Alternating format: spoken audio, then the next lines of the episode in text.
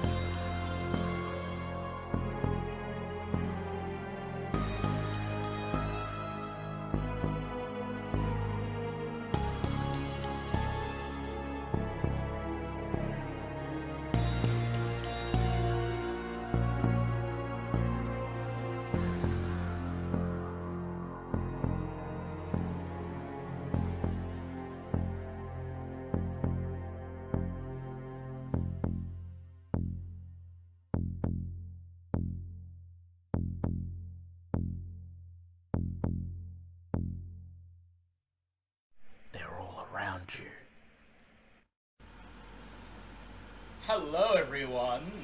We are back for sub episode 6 of Vampire the Chicago Chronicles. This is a Vampire the Chicago Chronicles sub episode. Sub episodes are separate stories to the main campaign, focusing on the nightly pursuits and agendas of a single coterie member while the events that are about to transpire are disconnected from the main arc of the campaign, they may have consequences in the campaign and may even affect the unlives of the entire coterie. Tonight's episode is entitled Mr. Cartright's Last Scoop and focuses on Alexander Borgre, played by Tom. Before we begin, our standard disclaimer Vampire the Masquerade is a dark game of personal horror You'll hear descriptions of gore, depravity, addiction, coercion, and other adult themes. This is not D&D, it is not Call of Cthulhu. This is a game where we play monsters of the night who do monstrous things. In the case of this episode, potentially very, very monstrous. So, let us begin. Alexander Borgre last night, you and your coterie began to track down the identity of the person blackmailing you and threatening your touchstones. This eventually led you to Darkwater Security in the Chicago harbor of the South Side. While Darkwater security revealed some of the answers you seek, it did not provide you with all the evidence you need to implicate your enemies. And thus, as your coterie members begin to go about their own business this night, the following night, trying to dig up any more information they can on the mysterious Redwood on Mickey McGee and Walter Nash. You will be attending to your own business. This night, you awaken, as you usually do, just after sunset in your personal haven on the south side. Please rouse the blood as you awaken.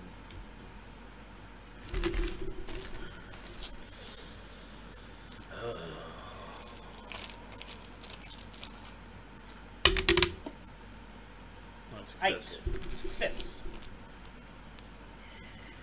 You groan as you feel the blood beginning to circulate in your corpse-like body and you slowly pull yourself up into a sitting position in your bed, looking around at the small, sparsely furnished, but for the last many, many months of turmoil, surprisingly comfortable shack that you have made into your haven. Your body still aches from the battles last night, and as you awaken, your mind is still reeling with thoughts of the encounter with the lupine. As you awaken, what is the first thing that you do?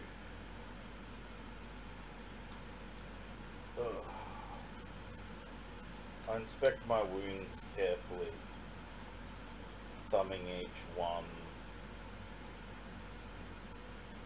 Um, damage wise,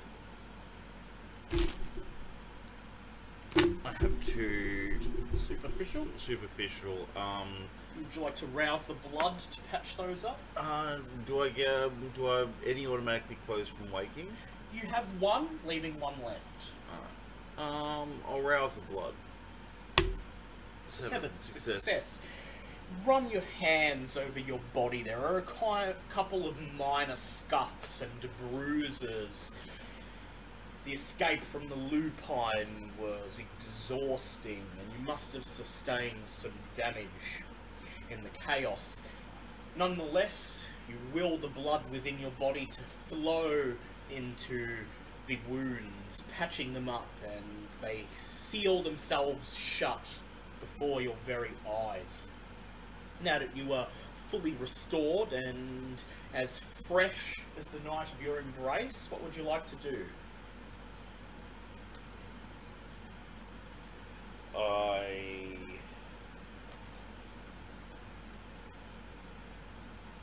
go to my cabin. Did we end up recovering my touchstone? You did. As you as you walk around your cabin, you notice that the gardening equipment has not been removed today. Your touchstone has not been able to attend to your garden as he's likely been in hospital due to the wounds that he sustained when he was assaulted by Redwood's thugs. So as you step out of your cabin, I'd like you to please make a, uh, we shall say, an intelligence and gardening check.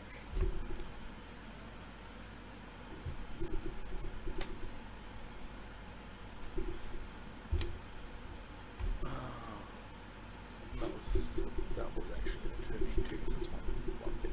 So do that. So that's right, that's gardening now. Yep.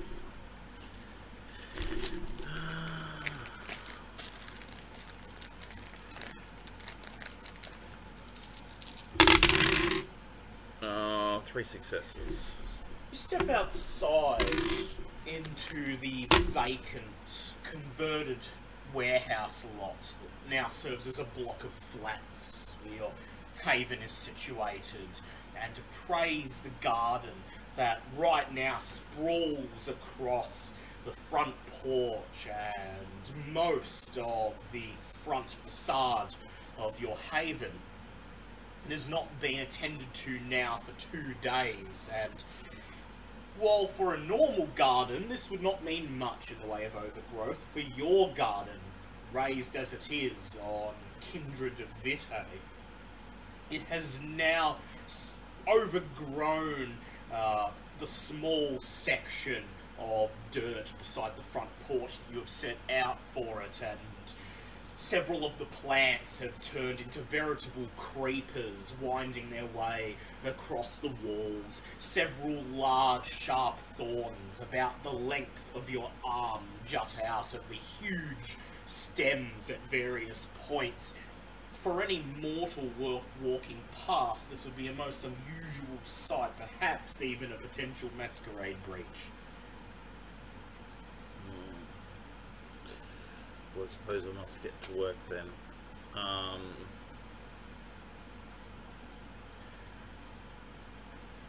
I am going to rouse the blood Yep. to activate a level two power.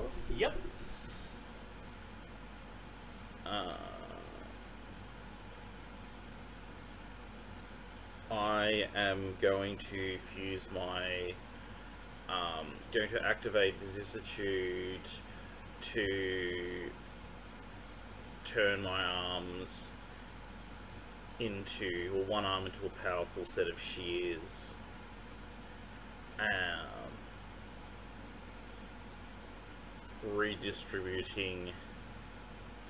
Well, actually, let's see how many successes I get first. See how many so, successes. so vicissitude is at three, Yep. and then it'd be visit. Well, vicissitude. Uh, what stat do you? Why is it?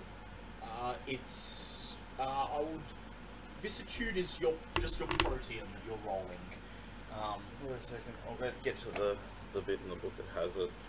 Sorry, it's been a while. that's okay. That's okay. Resolve plus Protean. Mm-hmm. And Uh,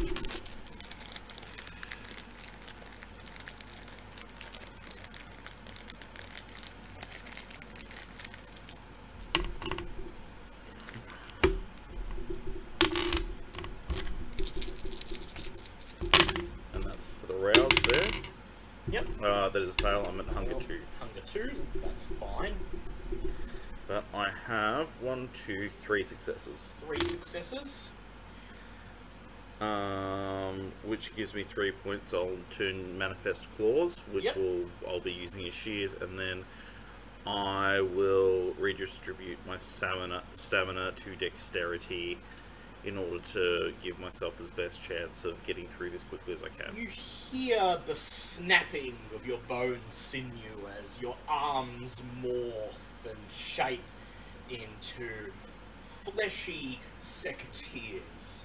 And you get to work busying yourself, cutting the garden back down to size. It takes you about an hour of work, but eventually you cut the huge vines back down to something resembling the size of a normal plant. You remove all of the long barbs, and as you cut them off, you notice that these barbs are incredibly sharp.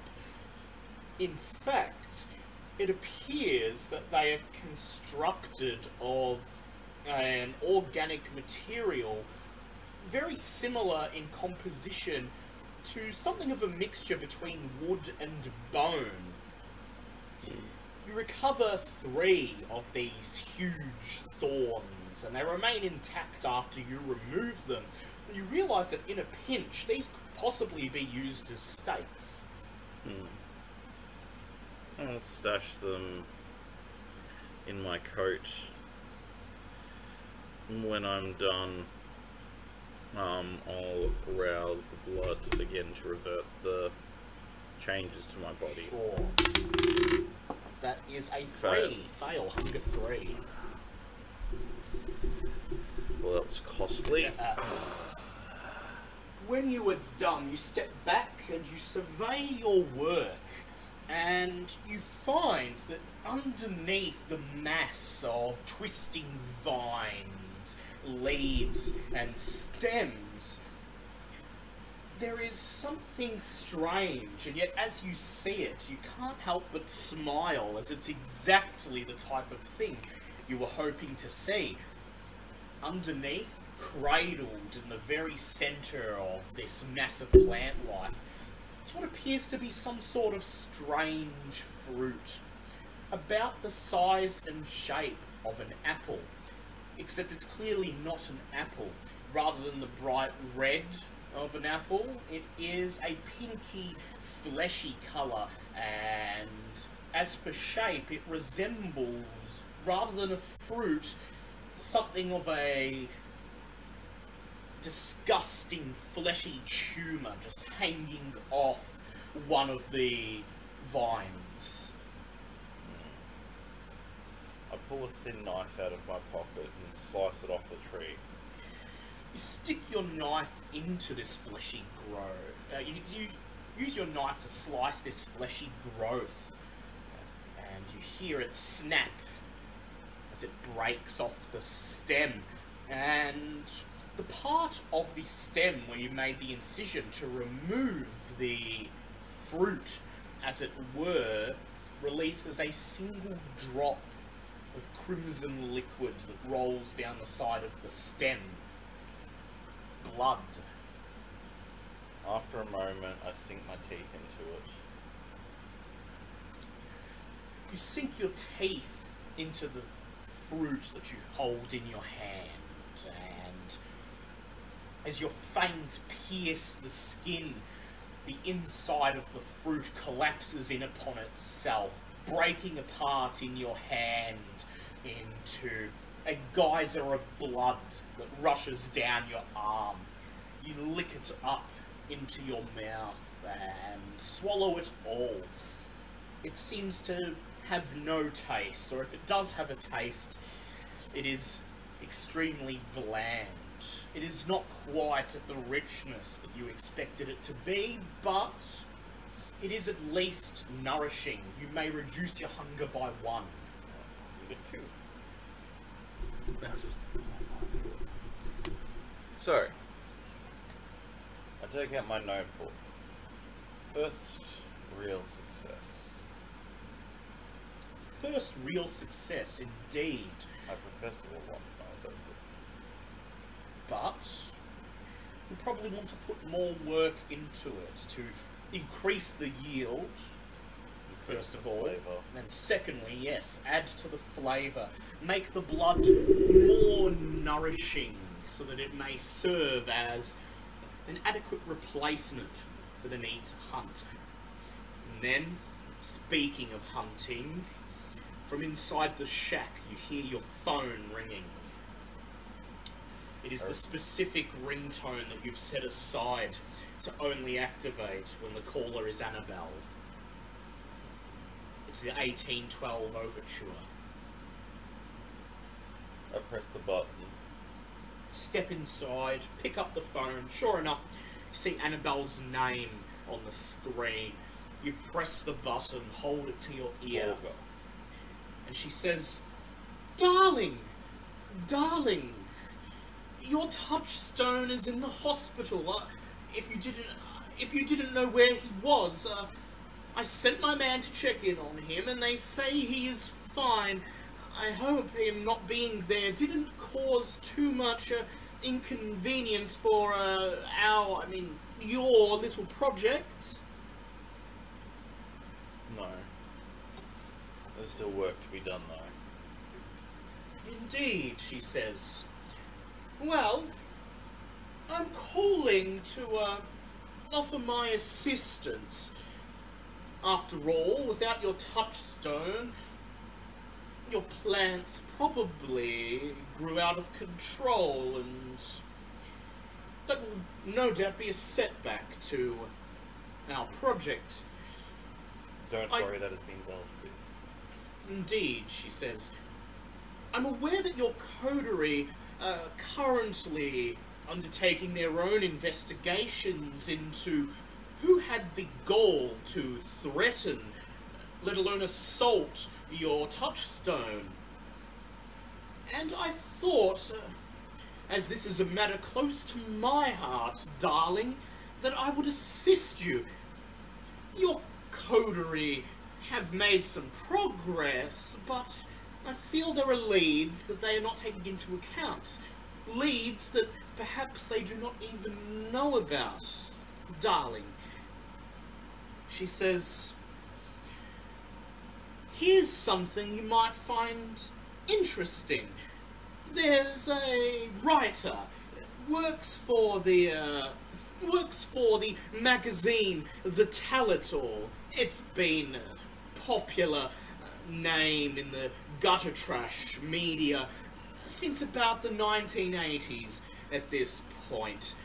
All sorts of outlandish stories within its pages UFOs, cults, conspiracies, and once upon a time, stories of, well, us, kindred, vampires. And for a time, those stories were remarkably accurate. That is, until a coterie that assisted me in a matter uh, all those decades ago managed to convince Scotty Cartright to cease publishing stories about the kindred of Chicago. And ever since then, Scotty and his rag have been something of a mouthpiece for me. While he no longer publishes stories of the kindred, on pain of death, I might add, darling, I use him as my mouthpiece to say whatever it is I wish. If I feel the need to attack one of my rivals who has a particularly notable mask or mane upon among the mortal society, why, I simply ask Scotty to publish a story that isn't very flattering to them. All Scotty asks in return is that I keep him appraised of any happenings within kindred society that he might be interested in. Not to publish, mind you, just for his own personal research. And, furthermore, I provide him with information on some other matters. I told him what lupines are. I told him what mages are and some fundamentals of how magic works, and these, he's told me, have gone on to sell thousands of copies of his, well, I won't say respectable publication, but you get what I mean, don't you, darling? Perfectly. She says, so, here's where you come in. Somebody out there has information on you, your coterie, your touchstones, and if my sources are correct, they're also uh, also hounding a disgraced member of the Banu Hakim by the name of Walter Nash. Now, I'm quite certain that this information is not coming from Scotty, but there is a writer who works under Scotty at the tell at the at the tell it all, a man by the name of Crespin Perez. Scotty took him on as an intern about a year ago, and he's become a somewhat popular writer of the publication, adored by the fans, or so I'm told. Well, Mr. Perez, as it were, is missing. And the Tell It All, for the last several months, has been publishing a series of stories concerning missing persons in Chicago. Missing persons who were never found, who disappeared in unusual circumstances. People who seemingly had no common traits tying them together, save one thing. The places where they disappeared, all of them within what was once a stronghold of the Sabbat in this city. I see. She says, Well, Scotty has contacted me asking if perhaps some of the kind, famed folk, as he referred to them, could help him find his wayward intern, and I thought, given the circumstances, that you might be interested in being the one who investigates this. After all, that information about your coterie and your touchstones must have been given to Walter Nash by somebody. If there are indeed Sabbat still active in the city, well, wouldn't that be a perfect way to undermine the Camarilla? Of course, I've already suffered enough indignations in the last few months, darling. I simply cannot face any more.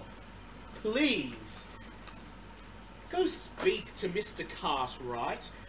See if he can give you any clues, and please, darling, sort this matter out for me, will you? As you wish, my dear. Before she hangs up, she says, Do you need something to eat, darling? Yes. She says, Very well. She says, I feel, considering what happened at Elysium last time you there. We were there. Perhaps meeting in person at the Succubus Club is not not exactly a good idea at the moment. I'll be sending my ghoul along to your haven very shortly with a gift. Please wait for him. All I ask in return is that you offer some of your own. Good luck, darling, she says in a sing song voice. Then you hear a click as the phone hangs up. And sure enough, about half an hour later, one of her retainers, this time a slender, a slender, short woman with shoulder-length auburn hair and remarkably pale skin, almost as white as ivory, tepid, tepidly approaches your haven, looking from left to right, as if this is the last place she would like to be, looking extremely nervous, and you can tell by the look at look of her that either she is new to being a ghoul, or Annabelle has simply not sent her on any errand outside of downtown Chicago before. She sees you waiting in the doorway of your cabin, and she approaches, and her bottom lip trembles, and she says, uh, Alexander, Mr. Borgre? Yes, girl. She blushes, gasps, and then reaches into her handbag and pulls out a medical blood bag. There is no label on it, but you presume that this is Annabelle's blood. Wordlessly holds it out. I stare in the eyes without breaking um without breaking eye contact I tear into the bag and drink it dry. You tear into the bag, your fangs shredding the plastic, and you lick up all of the blood as it runs down the front of your torso. The ghoul woman just stands there watching, her eyes wide. Perhaps she's never seen a vampire feed before, perhaps not this savagely. When you're done, you hand her the shredded remains of the blood bag, and she says, uh, Annabelle said you were supposed to fill that with, with... She trails off.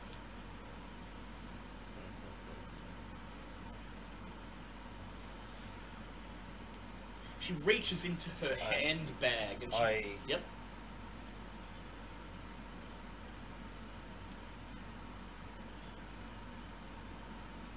bite my wrist and then pin her up to the wall and shove it into her mouth. And I go, don't swallow or you will displease the mistress. She gasps as she, as you press her against the wall and pour the drop of blood into her mouth, and you let her go.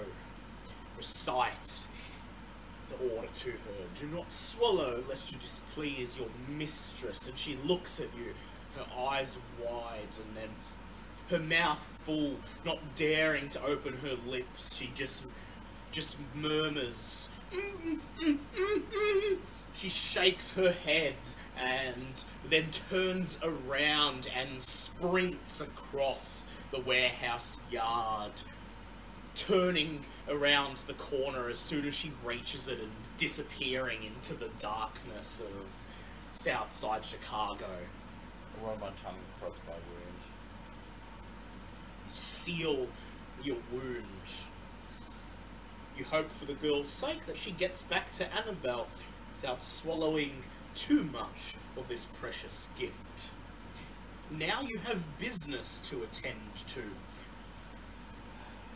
Finding the Tell It All officers should be reasonably easy, but you do have a contact within the Banu Hakim, and if you would like to go about trying to gather any more information about these disappearances or do any other research, please feel free to suggest alternative routes of action.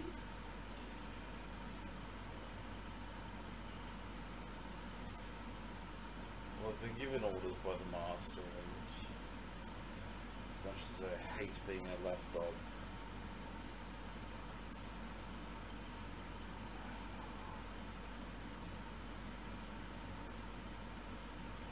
I'll go to the magazine office first. Very well.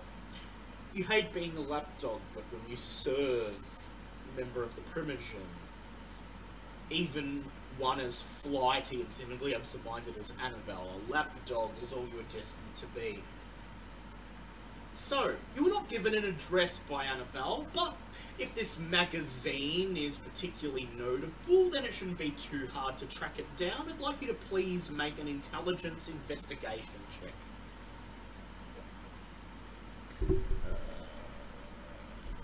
Mr. Intelligence.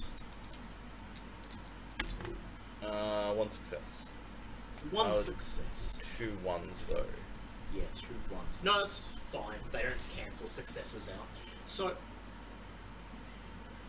pull some street directories out of your out of your bookshelf, flip through them,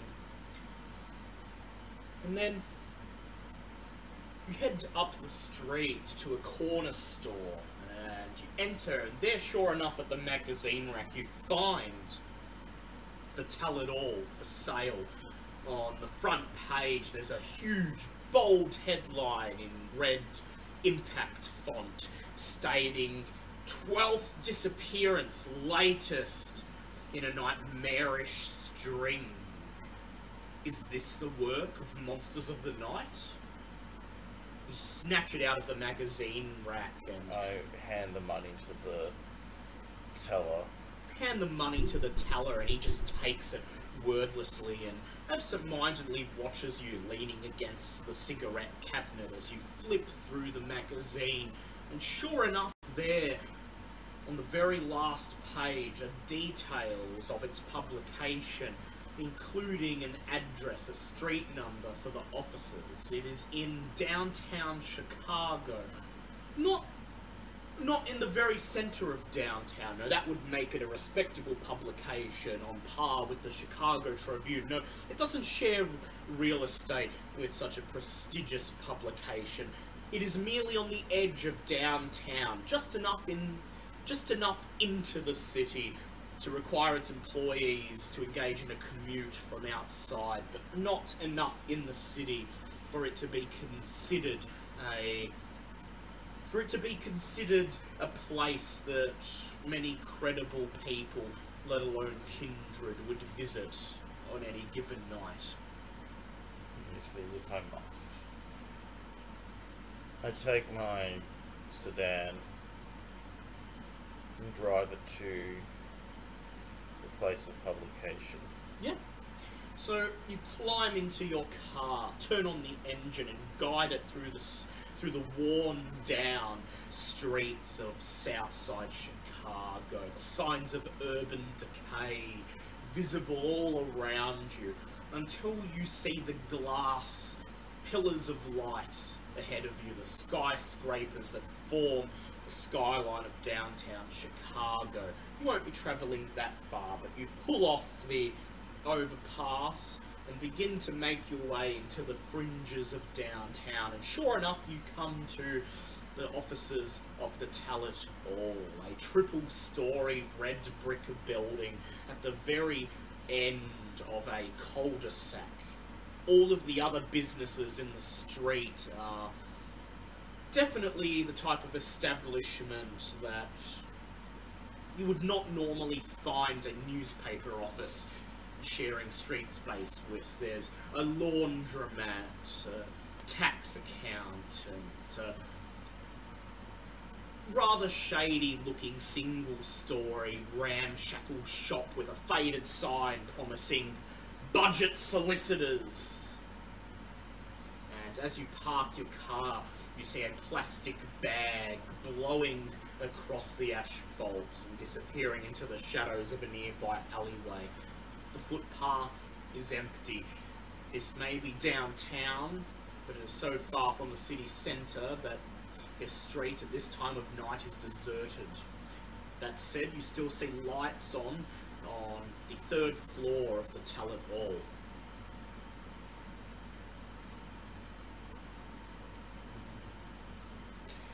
I go to the front door. Is there going to be any obstacle to my advances? Walk up to the front door.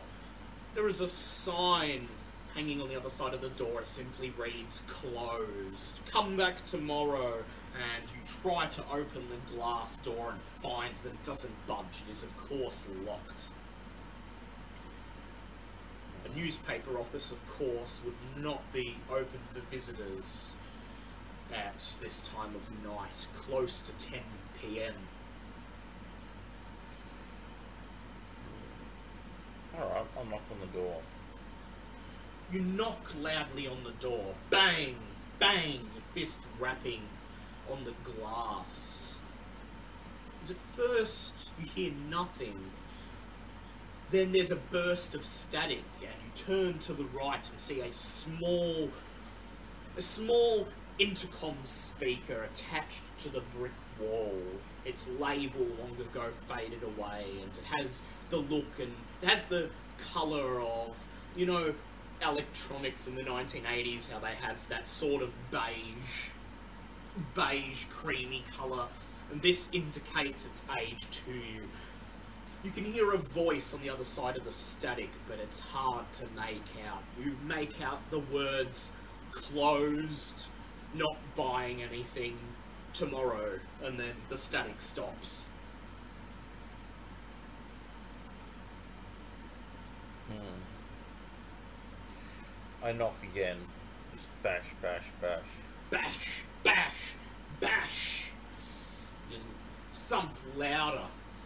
Any louder, you break the glass. The intercom bursts to life again, and this time the voice on the other end is noticeably irritated. You hear someone say, For the love of God, we're closed. Come back tomorrow. I ain't buying anything. And if you're lo- here looking for a handout, try the try the law firm at the end of the street.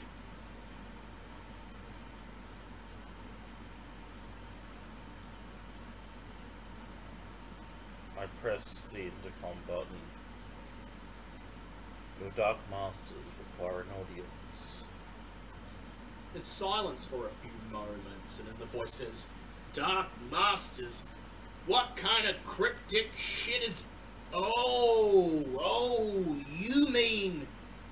You mean the vamps? He's met with silence. The voice says, Look, look, tell me one thing. Uh, did Annabelle send you? I'm an agent of hers, yes. Alright, alright. I'll buzz you in. Hang on. There's a burst of static, and then you hear a loud beep, and then you hear a click as the glass door unlocks. Wonderful. I will let myself in. Pull open the door, step inside into the dark reception lobby. There's only two s- two fold-out plastic chairs pressed against one of the walls. On the opposite wall, a notice board that has nothing pinned on it. The reception desk is tidy, so tidy it looks like it's barely ever manned. The all clearly doesn't have many visitors. Look around, you see the staircase leading up, and as you begin to make your way up it, you are met on the landing of the second floor by an overweight, double chinned man with wiry blonde hair and glasses. He looks down at you, narrowing his eyes, and he says, Oh, yep, Dark Master's alright. Ain't you something out of a fucking horror movie? Thank you for your hospitality, sir. Now I believe we have business to address. He holds out a hand with bulbous salami-like fingers, brushes it on the front of his blue shirt with a with the magazine's logo stamped on it.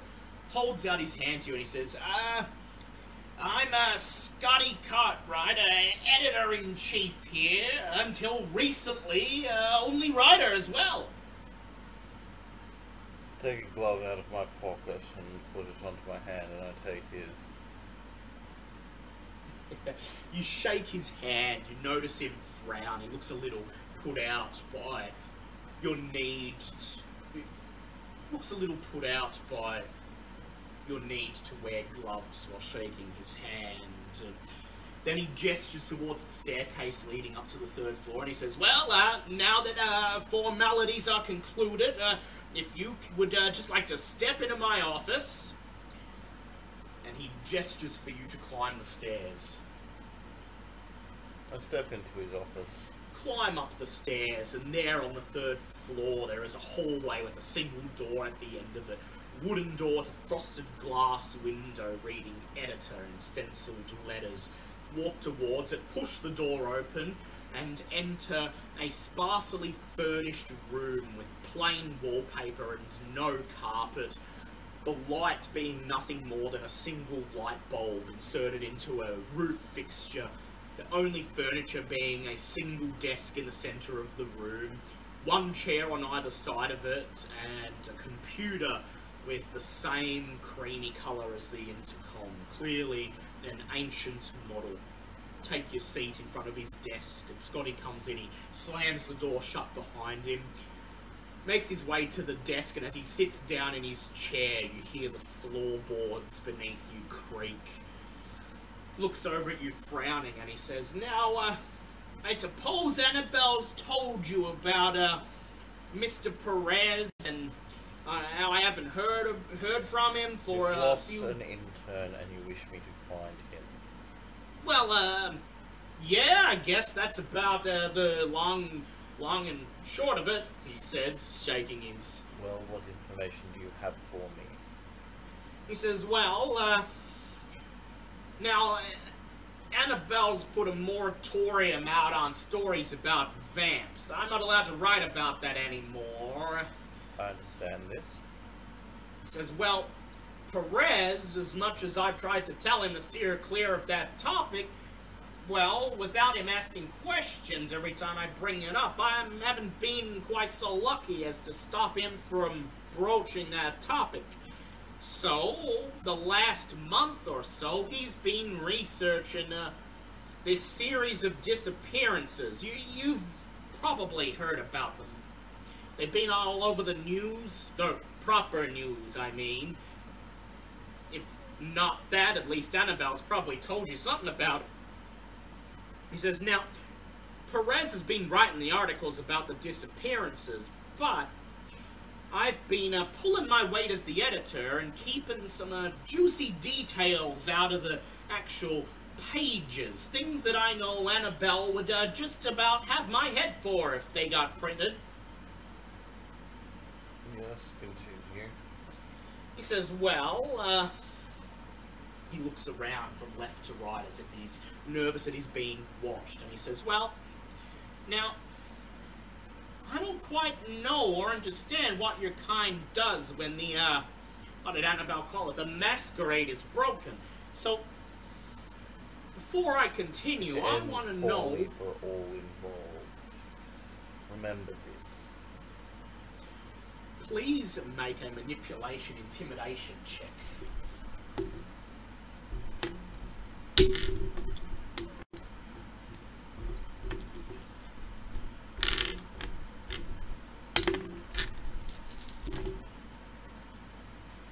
Four successes. He looks a bit taken aback. He frowns yet again and he says, Well, now, see, if I'm going to tell you anything that would lead to Perez, I got to be sure that you're not going to, you know, kill him or drink him dry or something. And you're giving me the impression that you're not someone to be fucked with. My time is expensive, and your life is cheap. Tell me what I need to know. Alright, he says. You see the colour immediately drain out of his face, and then he chuckles nervously and smiles, and he says, Alright, let's see what I got here. Turns, swivels in his chair, grabs the computer mouse, clicks the button. You see the screen light up, and he starts scrolling through a series of documents, and he says, Uh huh, uh huh, uh huh. Yeah, 13 people disappeared. All of them disappeared in the vicinity of uh, the, the abandoned orphanage down uh, on the edge of South Side and East Side. And, ah, here. One of the missing persons was found. And Perez, well, he must have some friends because he got the autopsy report from the police department. I've got it here on the computer, and he even wrote about, even wrote about it to include in his article. I sneakily deleted that part. He grabs the monitor and spins it around so that you can read it. It is indeed an autopsy report, notarized and signed by the coroner of the 64th Street Precinct. Um, it states that the missing person was identified due to dental records. Due to the state of the corpse, this was the only means to identify them. They were found in a dumpster about three blocks from the location where they were last seen before going missing. And appended is a series of notes essentially describing that the body was found in such a state that it could barely be recognizable as human. There is more to the report, but you notice that it is not attached. Seems I have to go pay the coroner a visit. Indeed, says Scotty. Perez tried to get the second part, but uh, apparently Do you have the address of the one who wrote this? I do, he says. Uh, you want to head down to the 67th precinct. It's down there in Southside. I take my notebook and I jot all this down.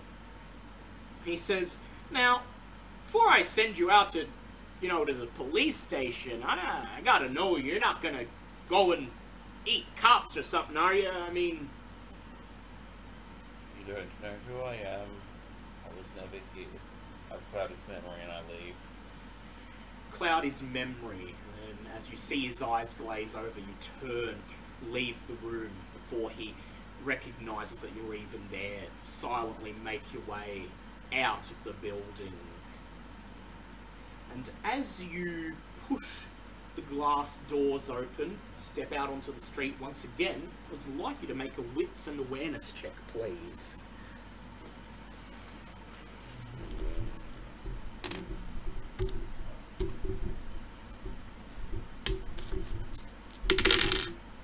No, that is two successes. two successes. As you step out onto the street, you instantly recognize that familiar feeling that you were being watched. I activate my predator vision. Activate your predator vision. The dim light around you suddenly bursts into bursts into enough luminescence to completely illuminate your surroundings. You look from left to right, and I would like you to please make a wits awareness check again, and you may add Protean? you may add your Protean to it. Wits. Awareness.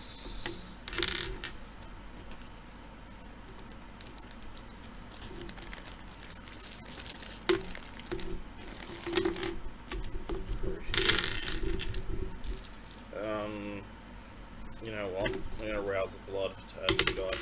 Yep. Uh, I get hungrier. Yep. You up to two hunger. Two hunger. You add two dice to your pool.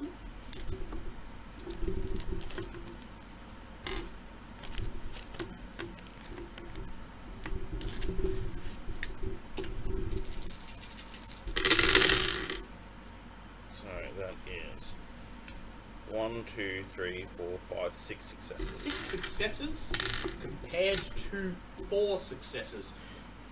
You look to your right, and there, in the dark alleyway between the laundromat and the tax accountant, you see the source of the disturbance a slender humanoid figure, possibly female, standing there. And as she notices you looking in her direction, she brushes the air with her right arm, and it is almost as if the darkness shifts to follow her. Tendrils of inky blackness wrapping themselves around her, attempting to hide her. But you've already spotted her.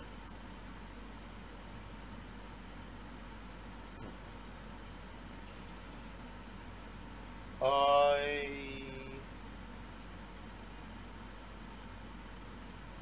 step into my car as if I haven't seen her. Um, and um, start to slowly drive off. I'm keeping an eye on her in my rear Yep. mirror. So, as the car slowly makes its way down the street, you watch the rear view mirror as you reach the end of the street and look as if you're about to turn away. You see the woman step out of the shadows. Once again, she brushes her hand, and it's as if the darkness, a thick black tendril of ink, follows her out of the alleyway, wrapping itself around her. And in the split second it takes to catch up with her, you notice there is a second figure following her, a man by the look of his build. The two of them immediately begin to make their way towards the Tell It All office. I flip the car. As I turn around the um. It looks like I'm going to turn around, and then I basically mash the um, the steering wheel into a hard turn and accelerate. And I'm going to blast them with the high beams and try and ram them with my car. Very well, please make a dexterity drive check. Which I have.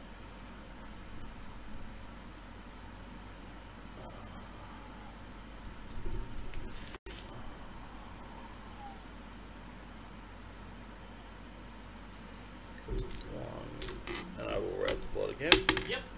Uh, that is a plus. Yep, so you're not hungrier. Two, four, five. Uh, that is two successes. Two successes. I'm going to roll for. Um, I am going. I am specifying. I'm putting chucking the high beams on as Yep, hard as I can. Yep. The tires screech as you begin to barrel towards the figures, turning on your high beams. The high beams instantly disperse the tendrils of darkness around the pair. The woman looks to you, her wild shoulder length blonde hair frazzled, her eyes going wide as her mouth begins to open, and she attempts to throw herself out of the path of your vehicle. That is going to be dice pool of five for her.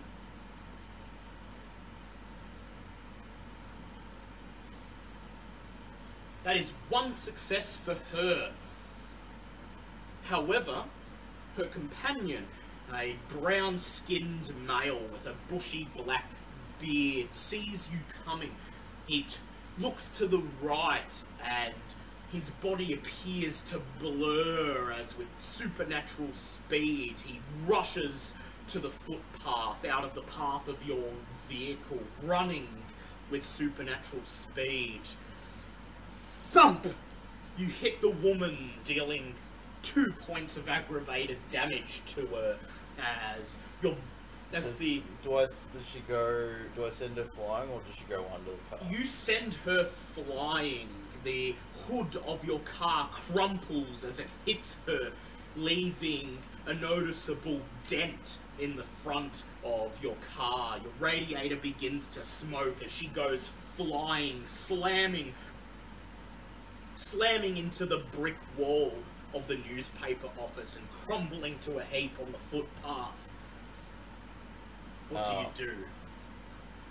I slam the car into low gear and make another pass. This time I'm going to try and pin her up against the the wall. Yep. Please make a dex drive check. Um, uh, that is a messy critical. Ooh, So that is nice. one, two, three, five successes total. Five successes. Okay. You grab the wheel, spin it around, and slam your foot down on the pedal as you reverse, and as you see her start to climb to her feet. You see her start to climb to her feet, you begin to barrel towards her one again, once again, trying to pin her to the brick wall. And she is going to. Let me just look something up here. Uh, go. Okay. She is going to.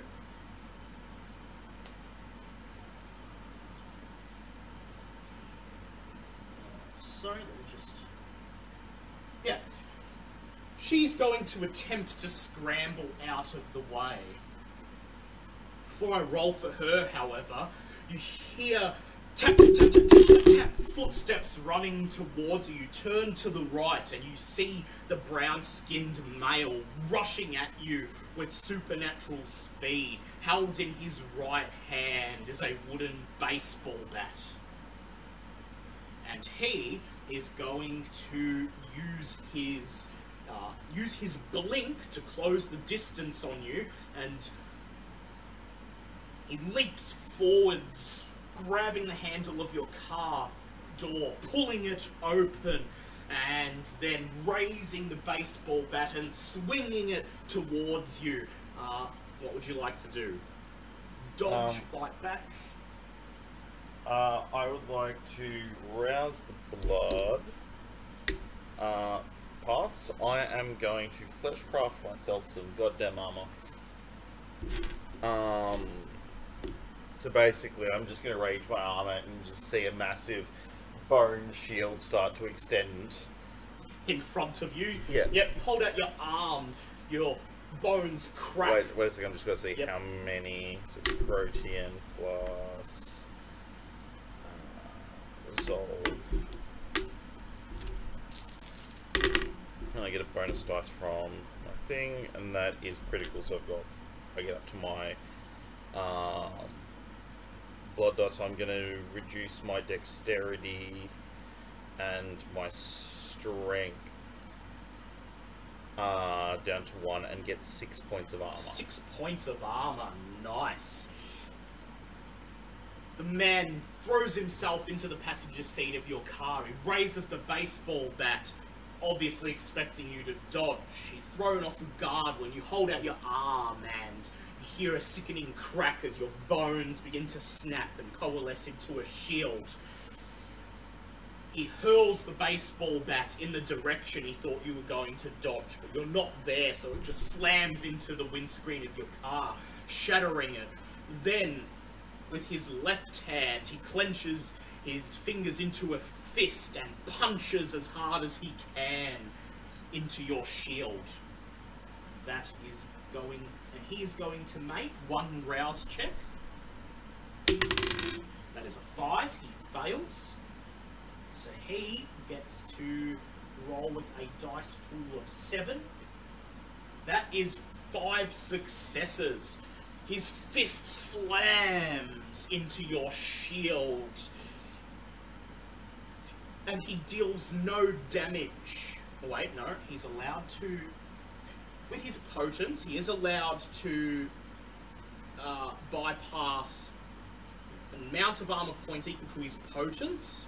So uh, he's using his potence. Uh, he's using so lethal body level one is passive, and it's just unarmed damage allows you to bypass armor equal to your potence. And then he's using prowess, which is what he roused the blood for, which just lets him add his potence Right. To the dice pool of an unarmed attack roll. So his fist slams towards your bone shield, shatters it, splintering the car with bones, some of them spraying him, dealing one point, uh, dealing five points of superficial damage to him as they as they shower him like little shards of glass, and he deals five points of superficial damage to you as his fist finds your rib and snaps one of the bones. The man looks at you, his eyes red, raises his fist again, and he says, Put your foot on the brakes now!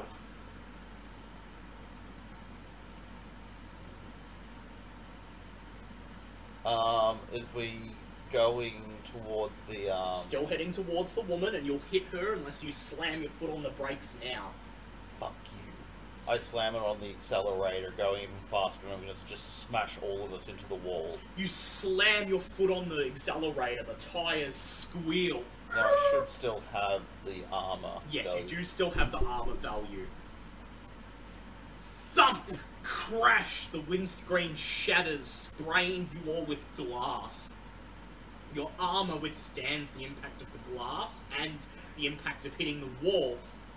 However, the man next to you is flung forwards through the windscreen. He hits the brick wall with a crack and lands on your crumpled hood, taking three more points of superficial damage. Two of these turn into aggravated damage as you have exhausted his health tracker. He hisses as he rolls down your hood. The woman screams as the car slams into her, smashing her against the wall and pinning her, dealing. Let me check her stats, which I have uh, right here. So that is going to be. Uh, let me see. Ooh. Dealing another three points of superficial damage to her, of which of these two are transformed into aggravated damage as you exhaust her health tracker. She is pinned between your vehicle and the wall. The wall itself is cracked. There is a huge impact in it. Several of the bricks have fallen out of the wall and are now scattered across the pavement as red shards. You briefly chance a glance up to the third floor and you can see the rotund, round silhouette of Scotty Cartright pressed in the window, looking down at the carnage that is happening at the first floor of his building. The woman looks at you, her eyes glowing red in anger, and she hisses, and she says, What are you doing? I'll have you know I'm a hound of Damien! Release me! Reverse the car now, or you will pay!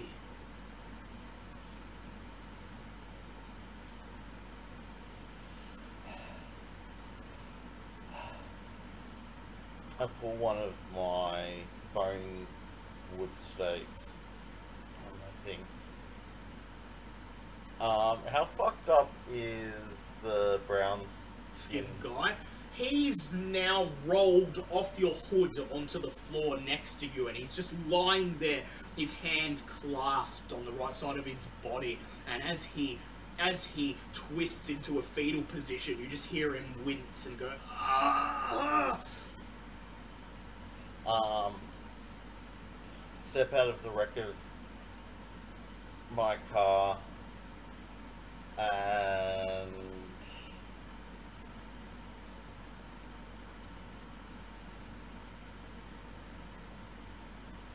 I grab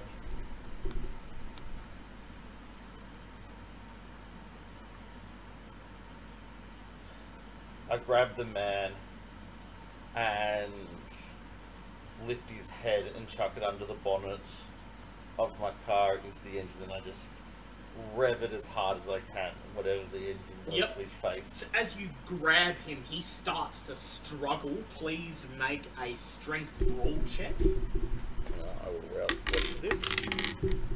Uh, uh, I fell. I'm at hunger three. Yep. But this will give me three, uh, four, five. That's one. So three, four. Uh, three blood dice.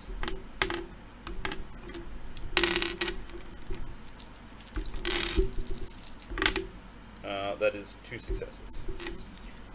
He got zero, a total failure for him. He struggles vainly. The potence that allowed him to deal you such a crushing blow before has seemingly left him in an instant. You grab him, press his head down in front of the wheel on your in front of the engine of your car and as you press him down you hear him squeal "Ugh, alexa help he's gonna you slam his head down into the engine and then stick your foot down onto the pedal,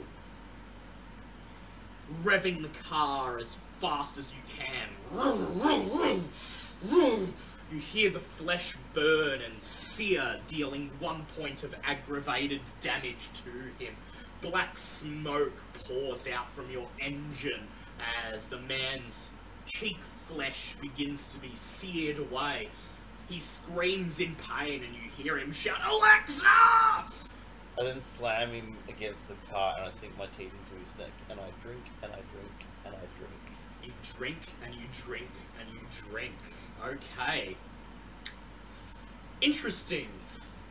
So the woman is pinned and she's desperately going to struggle. She sees you bare your fangs and sees you about to leap on her companion. Her eyes go wide, her mouth forms into an O. She gasps and tries desperately to get out of the way to free herself from where she is pinned. And that is going to be dice roll of six for her. She's going to rouse the blood. This gives her three extra dice. So that is going to be eight. That is four successes. I want you to please make a Three. no four. Oh. One's a critical. One, one's a blood doll, blood dice one. Um, I want you to please make a Dex Athletics check to see if you are faster than her. Uh, I will rouse the blood also. Yep. Six, I pass. One, two, three, four.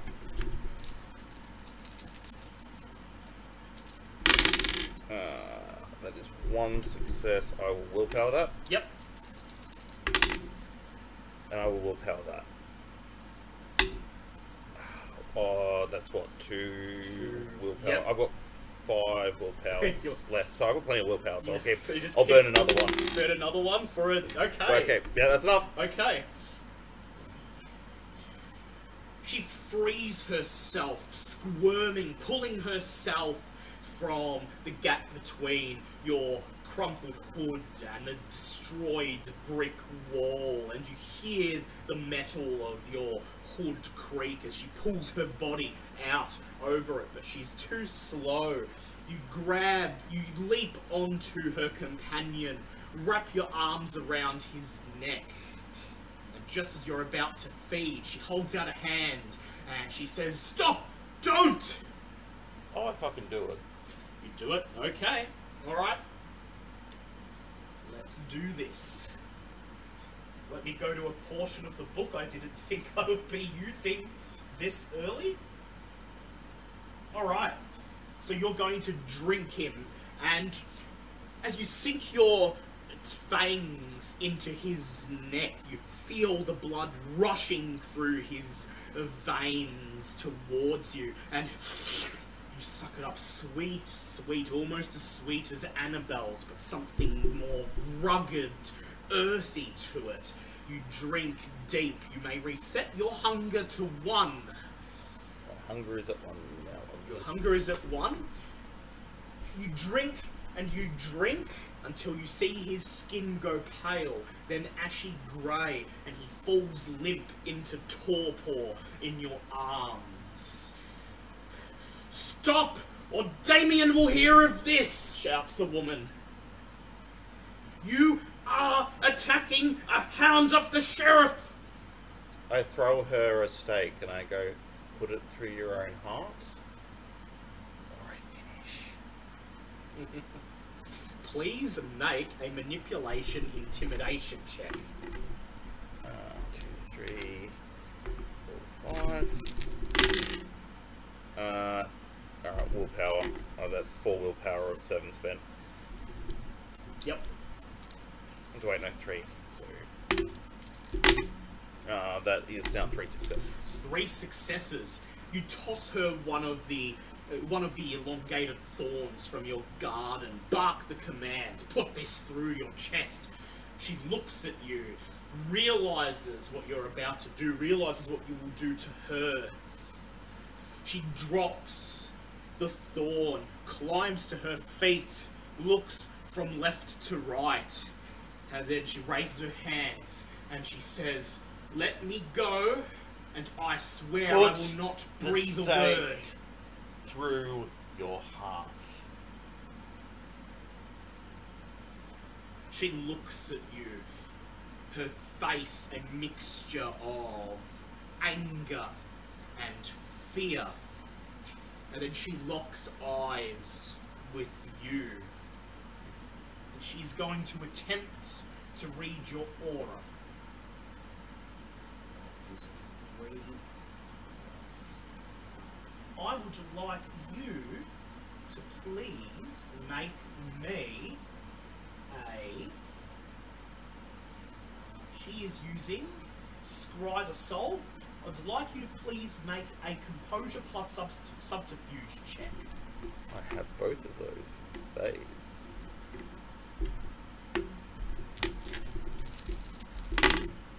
Uh, that is three successes. She gets a dice pool of six.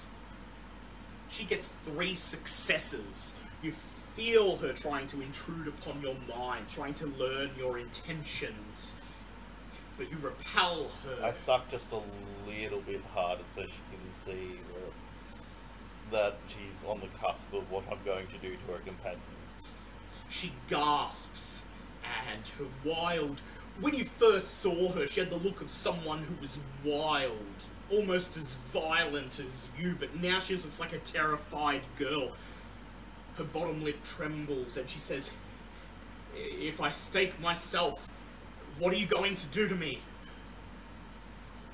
I just look her in the eye and I'm just draining him dry while she speaks. She just doesn't have much time left. Okay, I would like you. So, to clarify, you now I don't having torpid, you are diablerizing him. I don't want to push him over the edge just yet, but I want to. continue sucking, and the blood is gone. You're sucking nothing, but then something sweet, sweeter than blood. You stop sucking for a moment, lick around your mouth. There is no liquid. You're sucking nothing. You're sucking something intangible, and that's when you realize you are drinking the man's very soul. Please make oh, I- another. I don't want to sink him, drink, drink him just yet. Not yet. Please make another manipulation intimidation check. This time you get an ex. You get two extra dice to the dice pool.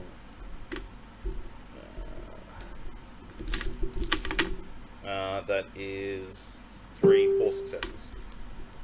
The girl looks from the stake in front of her to the left to the alleyway. She's clearly weighing up her choices. She could either stake herself or make a break for it.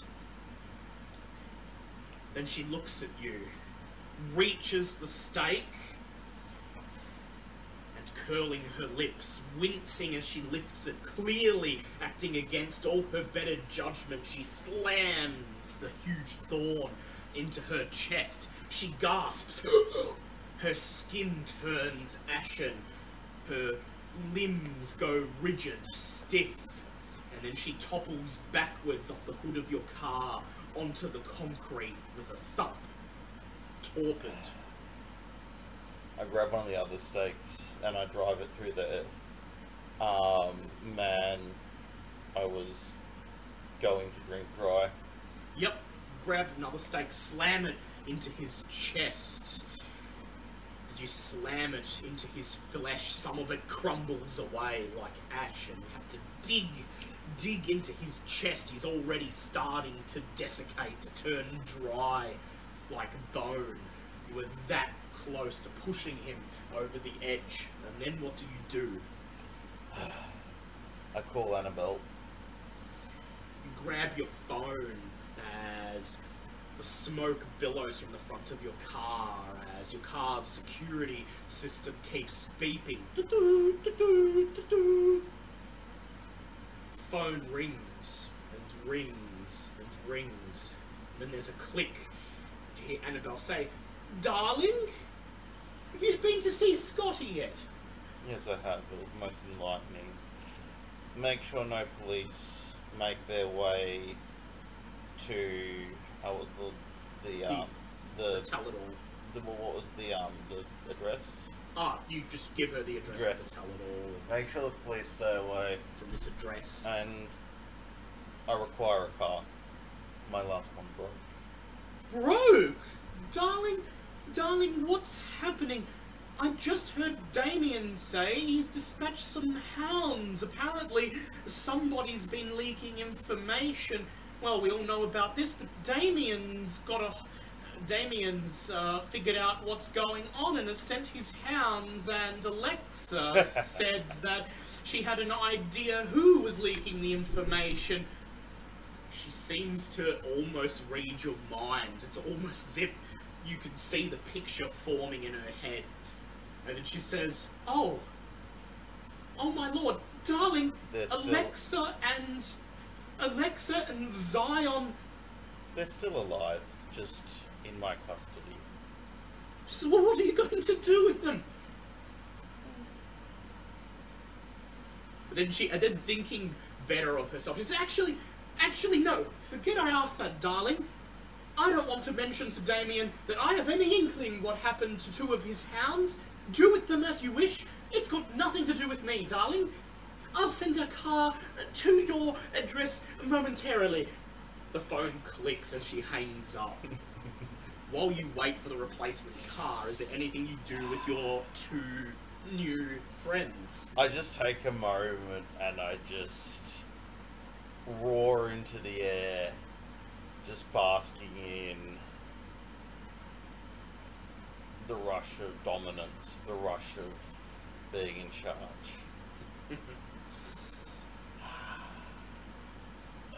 As you bask in the glory, you notice that the man, Zion, as Annabelle called him, is wearing a backpack, and in the scuffle, it has been torn open, and hanging out of the rip on the side, you see a green folder with a logo for the 67th Precinct Police Department stamped on its spine.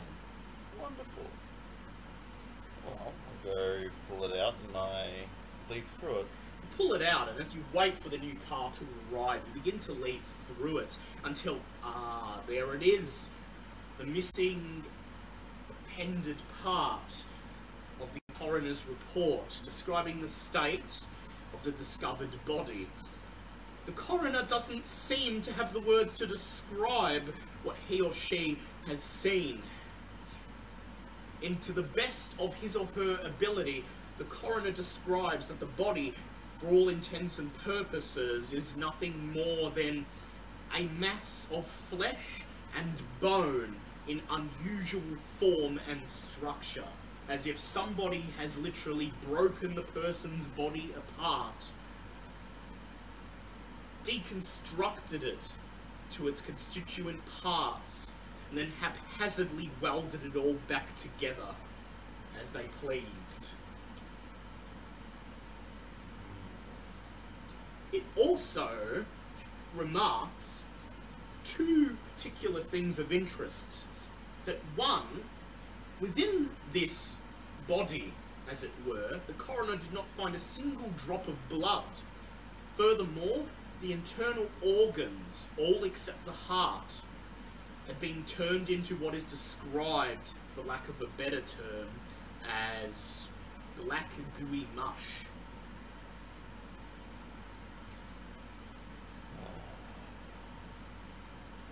Oh, that explains that. Beep beep. You look over your shoulder, see headlights turning around the corner and slowly coming down the street. And sure enough, a replacement car has arrived. You see driving it a nervous looking kindred, obviously high generation, a Toreador based on the stylish leather jacket and slicked hair. He looks at you, surveying the carnage, and then he shrugs, stops the car, which you now notice is an exact replica of your previous model, steps out, gestures towards it, and says, Annabelle said I shouldn't ask questions. And now that I've seen what's here, I don't want to. Have fun, he just says as he gestures towards the vehicle. Thank you. I, I I reach my hand out for the keys. He holds out his hand with the keys, drops them into the palm of your hands, and then he says, Well, uh, have fun, or whatever it is you're doing. I shan't ask. It's above my pay grade. Annabelle said that this would get me a boon. And, well, I'm beginning to think I should be happy with just a boon. With that, he turns and begins to whistle as he calmly begins to walk down the street back the way he came. Mm-hmm. I chuck the hounds in my car and I drive them back to the Haven, not my estate on um, oh sorry, my, my house on Annabelle's estate, but the The, the coteries haven. yes. Okay. I call ahead to see if there's anybody actually there. You call, you climb into the car, you make sure both of the hounds are firmly secured in the boot of the car. And then you begin to make your way back out of downtown, back onto overpass 90, and towards not the south side where the abandoned orphanage is, or where your personal haven is, but back to the west side. Anarch territory, and where the Coteries Haven remains. As you turn off the overpass and make your way down into the urban jungle of Southside Chicago, abandoned buildings lining the sides of the road, you dial the number for Roger's phone in his office. Not his mobile, his landline, the one that he will most certainly answer if he is there. It rings, it rings, it rings, it rings, and then it beeps, and the line drops. The haven is vacant. Drive into the Haven and drag my new acquaintances into the kitchen.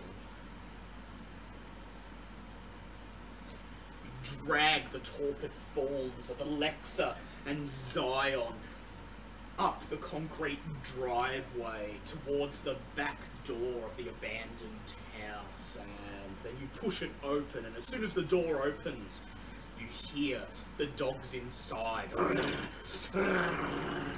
growling as you step into the twilight and pull both of the torpid forms inside, dragging them along the dusty linoleum and leaving them in front of the cage where your dogs drool, salivating, licking their mouths, simultaneously growling and yelping with pleasure. They think you brought them a treat to eat. Jekyll, Jekyll, Baskerville. Sit. The dog sits instantly, goes silent, and just stares at you, yellow eyes bulging with curiosity and hunger. I reach into my coat and pull out a scrap of the fruit. Save for my experiment and throw it to the dog. Toss the scrap of fruit, fruit through the bars. The three dogs growl. As they immediately converge upon it, tearing it to shreds, but there's just enough blood contained within to satisfy them. They lick their lips, go silent, and then immediately curl up and go to sleep. I then pull a single chair out and place it in front, well, up against the wall, and I sit the. What was the name of the Alexa? Alexa is the female, so I prop the. Alexa into the chair, and I begin my work. Um, I'm going to rouse the blood. Go ahead. That I go to hunger two, number two. and I'm activating flesh crafting. And what are you going to do to dear Alexa? I am going to restrain her to the chair using her own body. I twist her legs around this chair. I meld her into the chair. She is now, for all intents and purposes, part of the chair. Ah, the old Tzimisce technique of making furniture. Living furniture. Indeed, she is now melded with the chair. The chair is part of her body. Her blank, emotionless face just stares at you, blissfully unaware of the nightmarish horrors that are being inflicted upon it. I grab the stake and pull it out slowly. You slowly pull the stake out. You feel her body begin to tremble. And then, as the stake comes loose, you hear her gasp as she wakes up. Then, she lurches forwards, clearly trying to either leap at you to attack or to escape. All she manages to do is topple over both her and the chair, clattering onto the floor. Her head swings from left to right.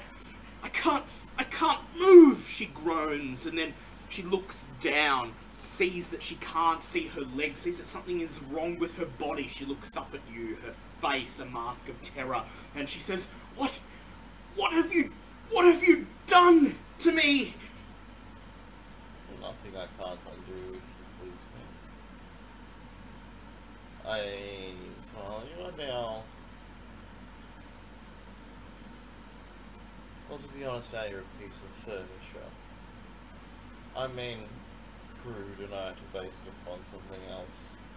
Carpentry was never my forte. However, for my purposes right now, it will suffice. She looks at you and she, her mouth strains and she stammers out a word. Tzimisce! Yes.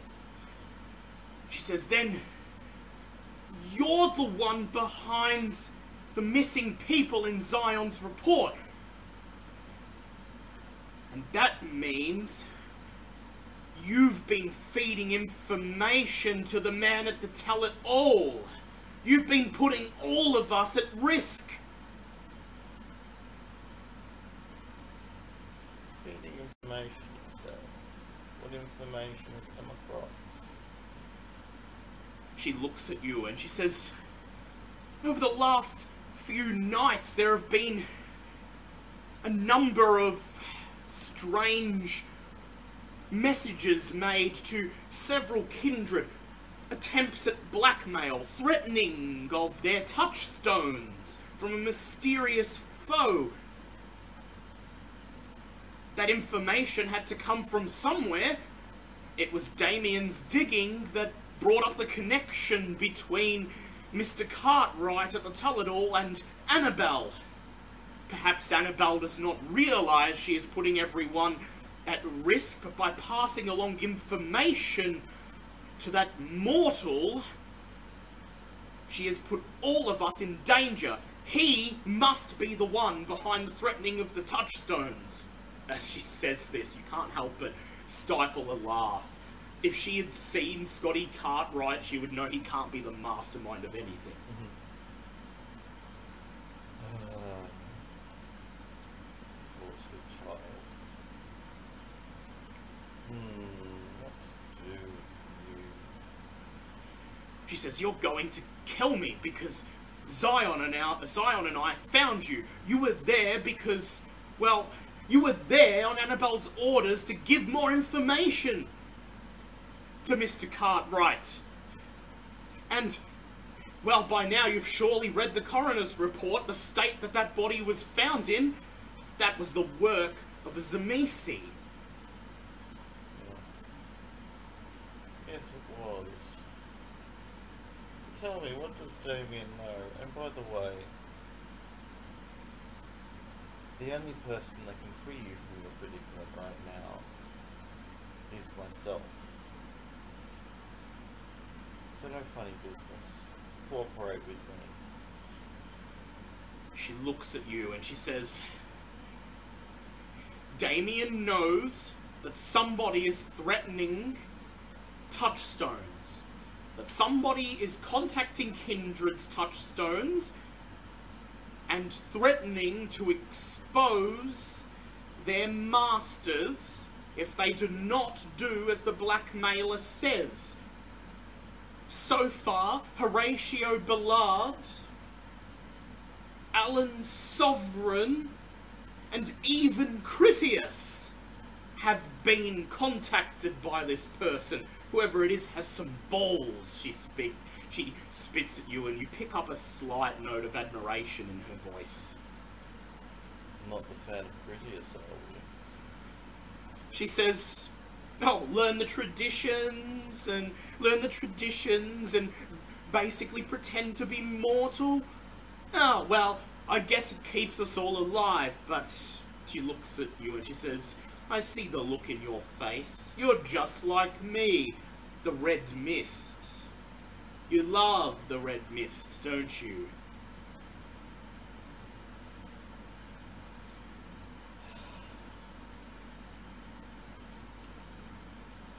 I think the conversation should stay away from me for the moment. Let's talk about you. And let's talk about him. I point to the the She looks over at him and she says, Zion? Nothing. Lick came from Gary. Thought he wanted to get his foot in the door in Chicago. Damien said he might bring him on as a hound, assigned him to me as an assistant.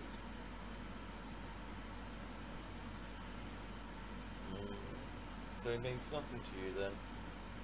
She says, to be honest, when I got the chance, I was going to try to pin something on him and have the excuse to deal with him myself. Hmm. So you wouldn't mind if I finished him off then? Go ahead, she says. I won't begrudge you that. If anything, you earned it. She says, I was going to take it, take him for myself, but there will be others. Hmm. Many new licks every night.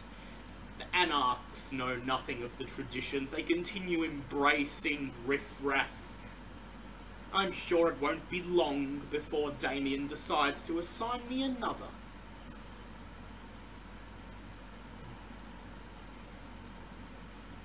Hounds. Such a curious name. Hounds of the sheriff.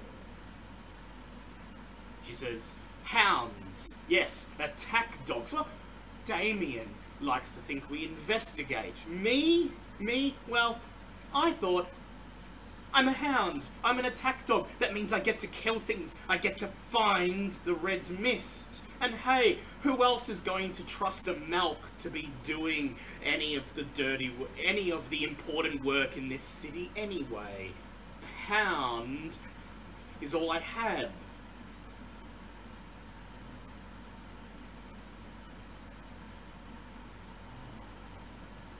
What to do, what to ponder what to do, both with her and with Zion. Well, the sheriff will probably kill me if he finds out I attacked his attack dogs. That's I- the thing, she says, looking at you. He doesn't have to find out. Clearly, she is willing to try to bargain for her own life here.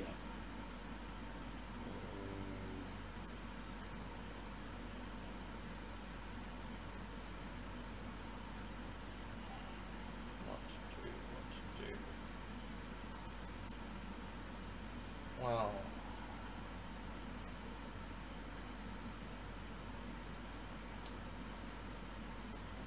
Tell me.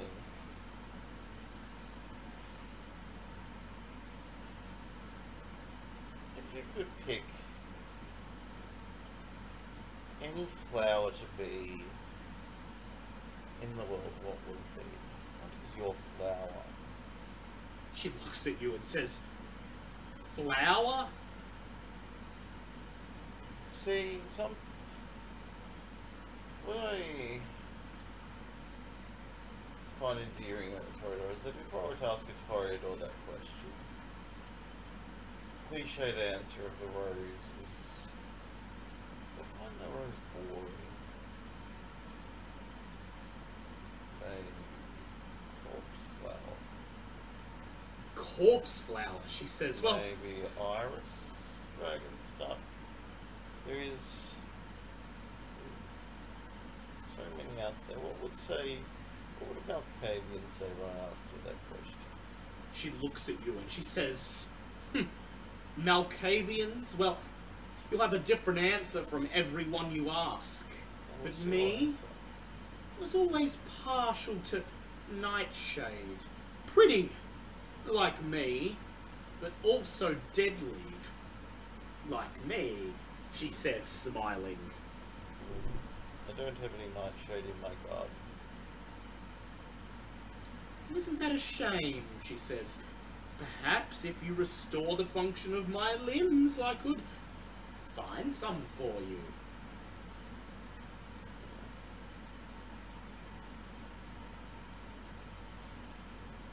I.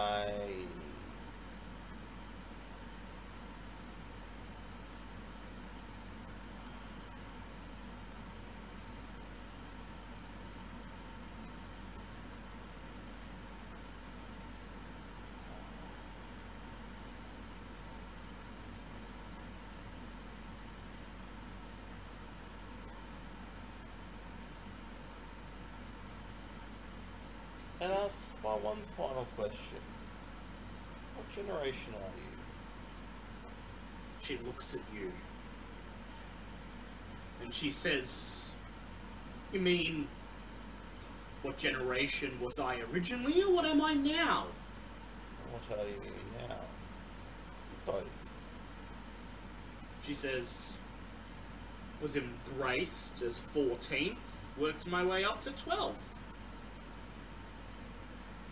She says, Then I was granted a boon, and now I'm 11th. She says, in fact, she tries to lock her eyes with you. I slap her across the face. You slap her across the face, and she just groans. She says, "It was worth a try."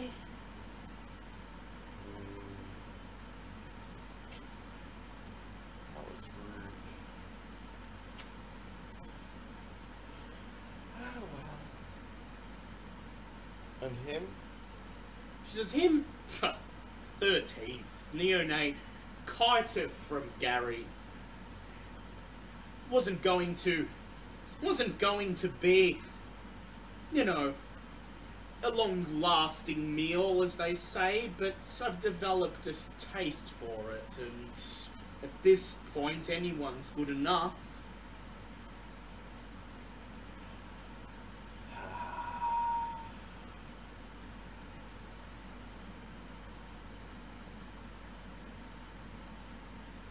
Alright. I think you've extended expended whatever use I have for you, and then I drive the stake into her. She opens her mouth to say something but doesn't get the words out as you slam the stake back into her. The breath leaves her mouth. And she just goes still, her pale skin once again breaking down into the consistency of grey ash. Now, what do you do?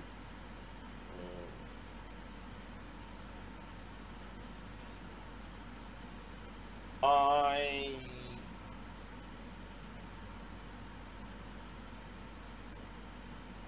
release her from her bonds of the um. Actually, no, I won't release her from the chair. I put her back.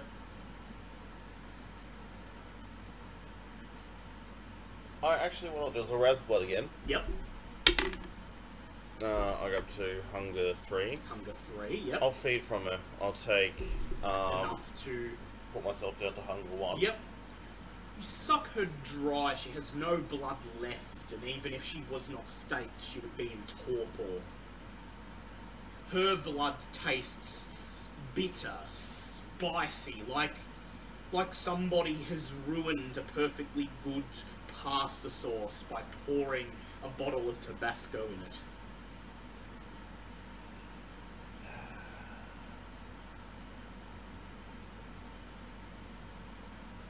I And as you drink her, as you wrap your arms around her, bite into her neck, and then throw her back down onto the linoleum once she is drunk and dry, she thumps onto the floor and a scrap of paper falls out of her right coat pocket.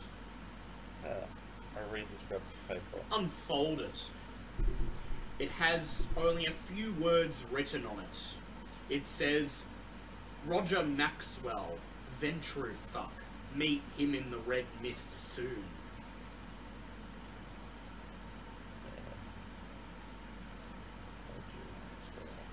Your coterie member. Yes. See him in the red mist soon. Hmm. I pocket the piece of paper.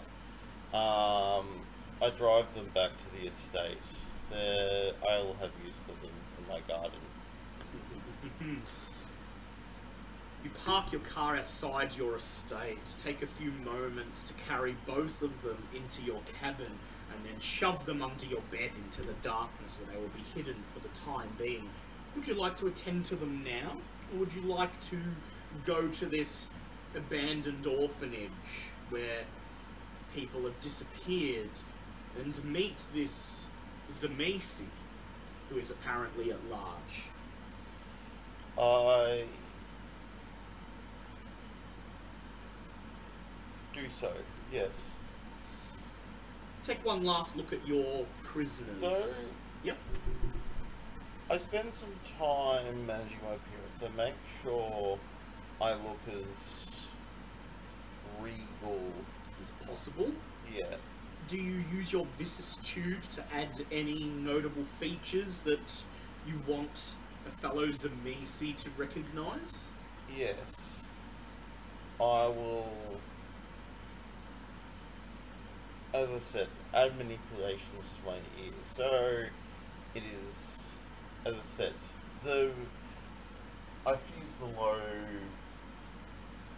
to my head, point the top, and have it sort of curl in on itself. Um, to the unsuspecting eye, would perhaps look like some body art, something a plastic surgeon might do, but to someone that knows, that has an eye for Yes. craftsmanship.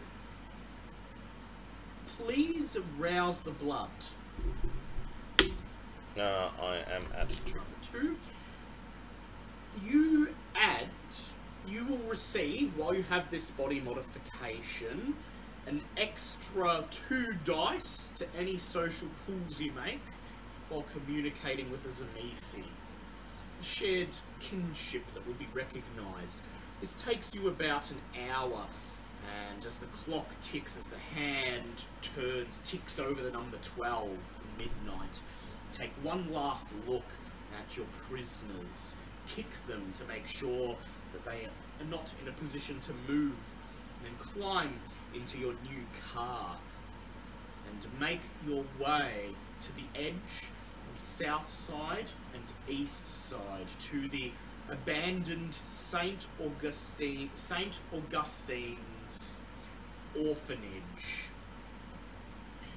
The epicenter of all the disappearances. According to the police reports and the information from the tell it all, the place that is in the very center of all the disappearances, triangulated as the most likely source of their origin, the most likely hideout of the person responsible. And so, after a, a drive that takes you about 30 minutes, most of which you spend on the highway, lost in your thoughts as you see the glass towers of downtown pass you by, as you see the harbour and urban decay of the south side move along below you as the inky black void that is Lake Michigan fills up the horizon and you make your way off the overpass down into the east side of Chicago, a place on the very edge of the Camarillas territory, a place that is the very limits of what could be called Chicago. If you were to drive much further than this, you would leave Chicago, you would leave Illinois entirely and enter the urban wasteland between Chicago and Gary, the hunting grounds of the lupines. Just on the very edge of this urban wasteland, flanked on one side by an seemingly endless expanse of grey warehouses, concrete lots, and car yards, flanked by the highway that leads to Gary, and on the other side, by the black void of Lake Michigan, you see St. Augustine's Orphanage. It was clearly once a church, turn of the century Gothic design. Something that would have been built when Chicago was nothing more than a few streets, a telephone pole, and some buildings. Now, in the obvious decades of its abandonment, it has fallen almost into ruin.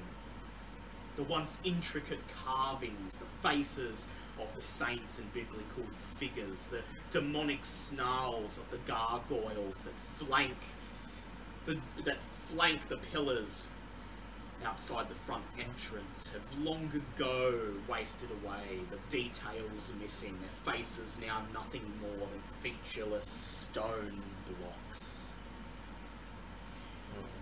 You park your car, And I step Yep. out.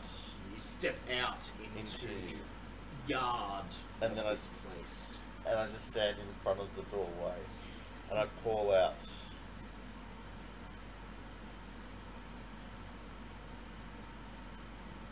I seek your hospitality. You step out, walk up to the crumbling, thick wooden doors. You notice that they've long ago broken off their hinges. They are ajar. You can see beyond the threshold, the blackness I don't inside. step the threshold into But you can see inside. You can see past the I threshold. don't even look Yep, inside. don't even I, look inside. I, You just call out. yeah, I, I wish to enter your domain. I seek your hospitality, though I will not cross its bounds There is. unless you give me your permission. I would like you to please make a charisma etiquette check. Plus two for the. Plus two, yes. Uh, so two, two, three, four, five. Minus two dice. Three successes. There is silence for a moment. You listen. You hear the sound of collapsing wood a crash and then you see a rat scuttling between one room beyond the threshold into another across a decrepit hallway. Then you hear from somewhere deep within the confines of the building a pained groan. And then a voice simply saying, Shut your mouth, or I will remove it.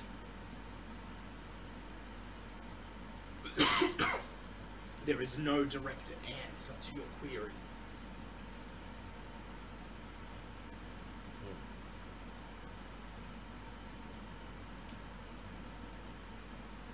I see you have a plaything over. And if I hazard a guess, you are my sire. So I repeat my request. Will you grant me entry? There is silence, once again punctuated by groans of pain. Ugh! What have you, what have you done to me? Where are my arms? Silence. You will fulfill your purpose as a meal, and then you will meet final death. A female voice. As for you, she says, you lurking out there, I know who you are. You may step into my haven, temporary as it may be. But it is yours nonetheless. And I step the ah, I step the threshold once I have a permission. You step through the threshold into the darkness, into what was once the reception room of the orphanage. Chairs and coffee tables long away crumbled into dust. A desk that has been piled with wooden crates, most of them empty, and beyond it, another door. Another open doorway, the wooden door long ago having rotted off its hinges. A faded sign above the top, simply reading church personnel only. I'm through here, says the female voice in a sing song. Style. through. push past the reception area, briefly look down the hallway that leads off from this area to what would have once been the rooms for the children sequestered here.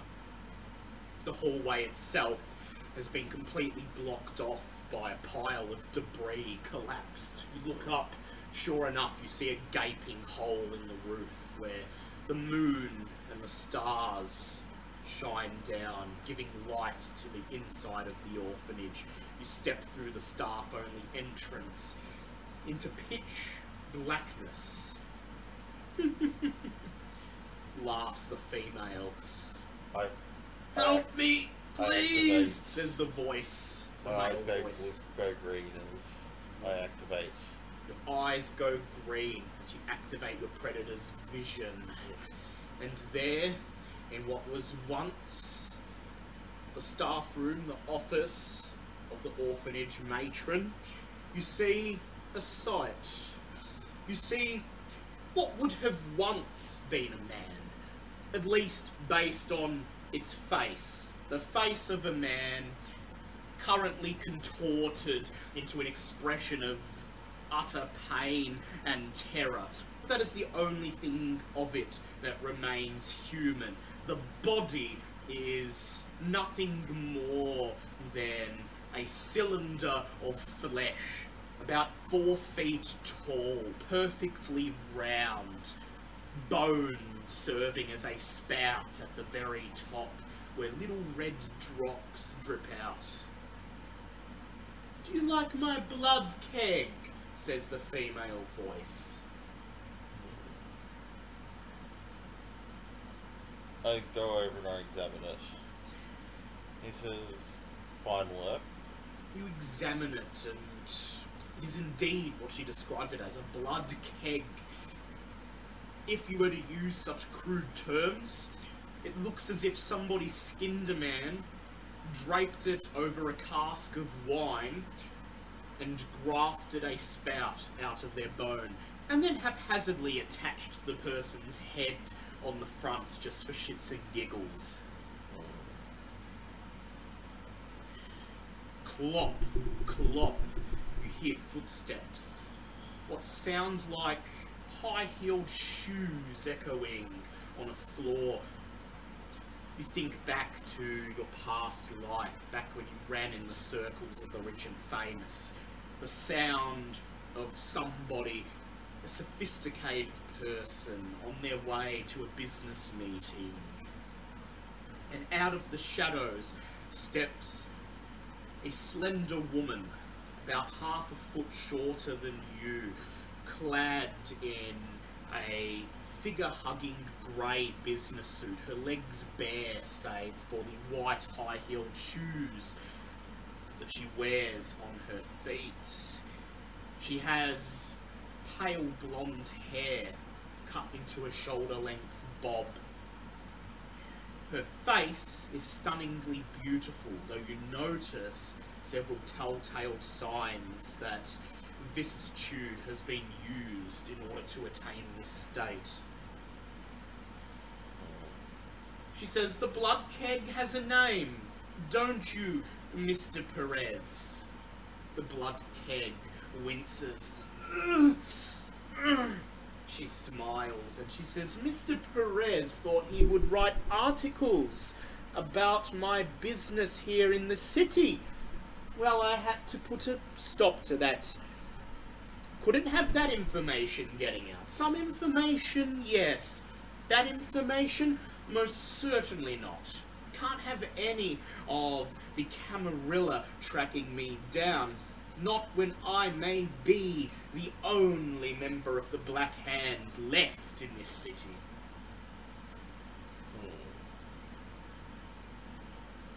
She looks at you, she looks you up and down, and she says, And you, Alexander Borgre, revenant from one of the revenant families, as I've come to learn. Am I correct? As I've come to learn indeed. She says, True, it is true that my pack were destroyed in the early days of the Inquisition. Few of them survived the lupine attack of the early 90s. The bishops and the elders of my sect may be out of touch, but I remain in this city, and my mission probe the Camarilla for weaknesses, to disrupt their influence, remains the same. But should I tell you of that mission? She says. She appears to think for a moment, then she shrugs. And she says, Go on, take a sip of the blood keg. I think you will find it to your liking. I. Is there an obvious point to draw from it? There does not appear to be. Um, you see drops of blood coming from the spout, but you don't see like any lever or anything that you could pull to make the blood spill out. I. Do I just sink my teeth into it? You can if you want. No, I am asking this to Oh.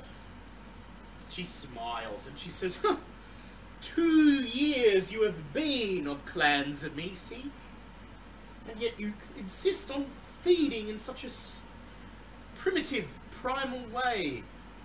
She says, Grab his right ear, pull it as if you were turning the knob on a cask of wine. Is there gob- Is there like anything resembling like a goblet or something around? You look around, and there, placed on a mattressless bed frame, is a brass goblet, May its take- surface covered in grime, clearly May a take- remnant from the church days. May I take my lady's cup? She shrugs, she reaches over, hands it to you. I twist the ear and hold the blood under the spout. So the cup under the spout. Twist the ear, the man, Perez, screams, ah! As blood begins to pour from the bone spout into your cup.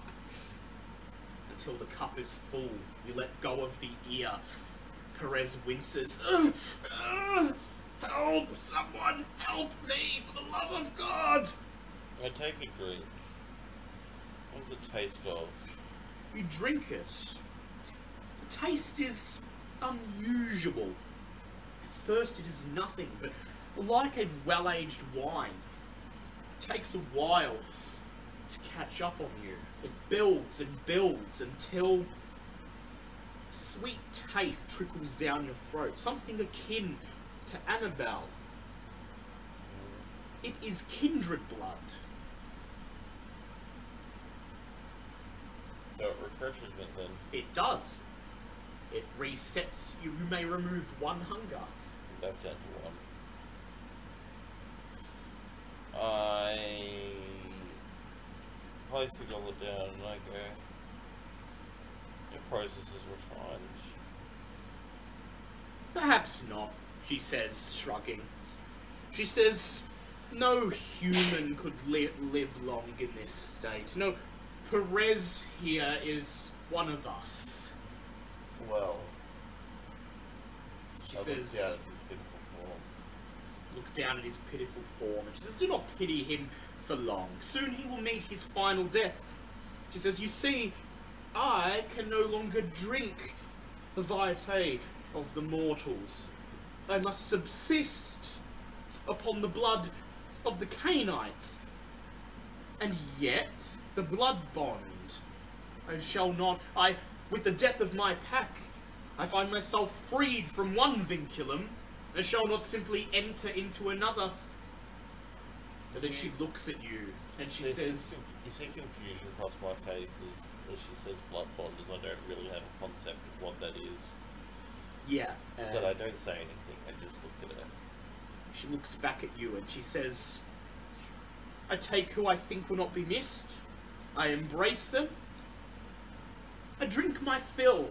It sustains me for a few months, perhaps slightly longer. When I am done, I leave them out in the sun and dispose of them.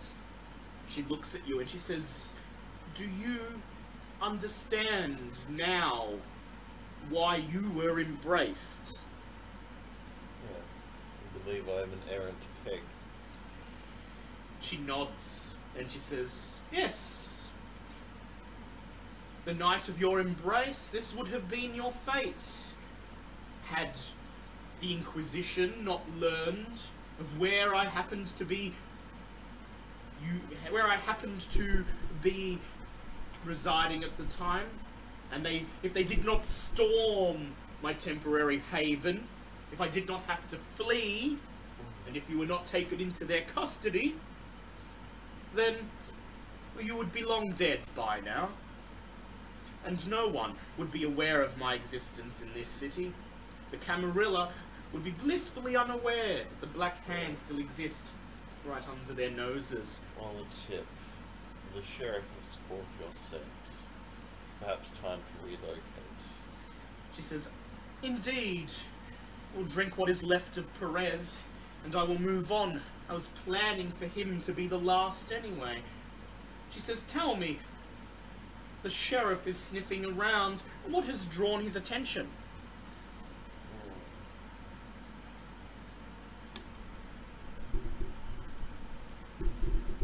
Disappearances in a concentrated area, She says, Well, naturally. and autopsy reports. One of yours didn't get claimed by the Sun, clearly. I hand her the police file. She takes it, looks over at it. She smirks and she says, hmm, I shall have to pay the police department a visit. Also, no one would know nothing if Perez here had not decided to look into it. The sheriff and his hounds would be busy looking into the matter of the blackmailers, the one threatening their touchstones. She smirks. You seem to be rather knowledgeable on the matter. She says, Indeed. Tell me, have you heard of a Banu Haqim by the name of Walter Nash? Why I have. She says, Yes. She says, Your coterie may or may not know.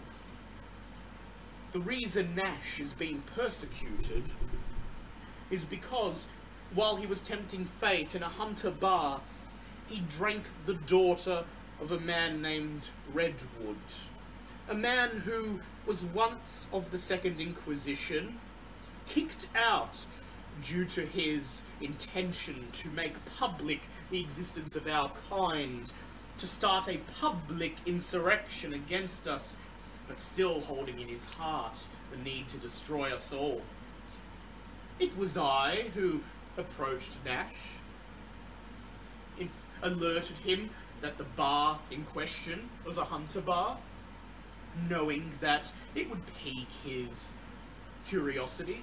He has been persona non grata in this city for decades. He did not recognize me or my clan. Thought me to be nothing more than a neonate. Perhaps a Ventrue, the clan that he so clearly aspires to be.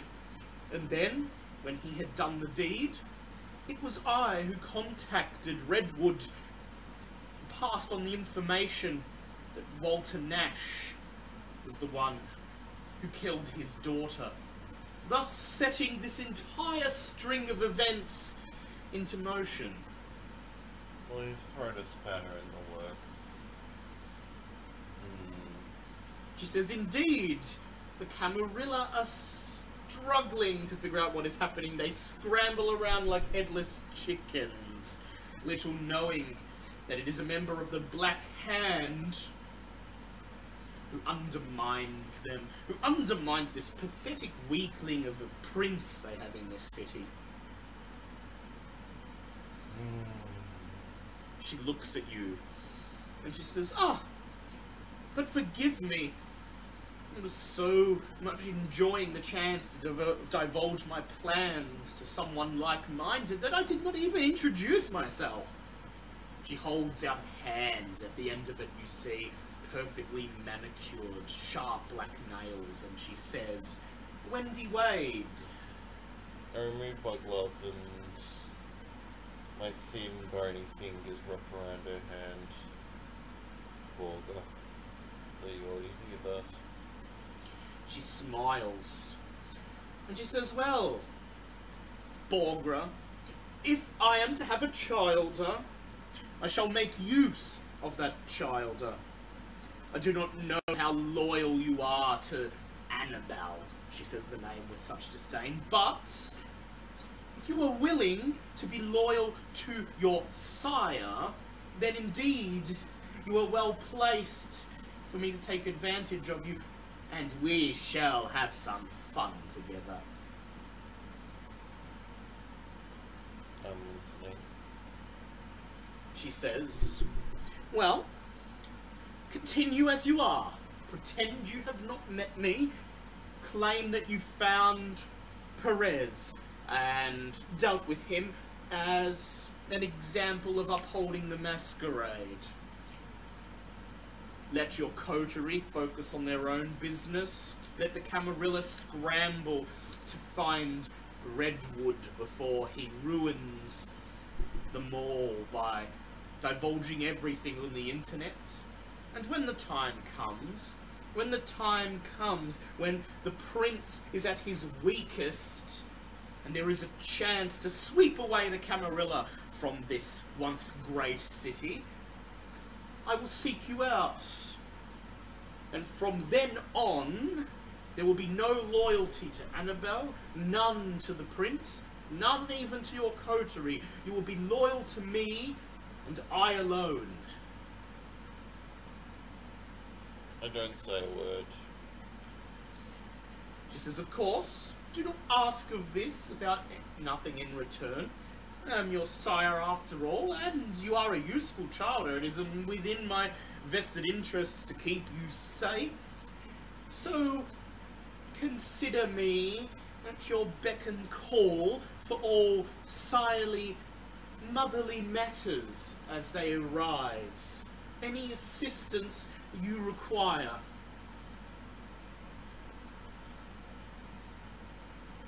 Hmm. I appreciate your offer. She says, So, What will it be? Will you. Will you become your sire's child? Or do we simply turn, head our separate ways into the night, forget we ever met? Or do we test each other here and now?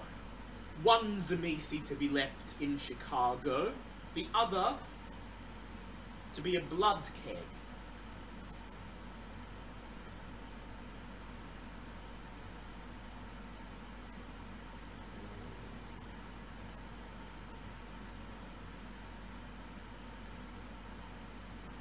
I pull a notepad out of my pocket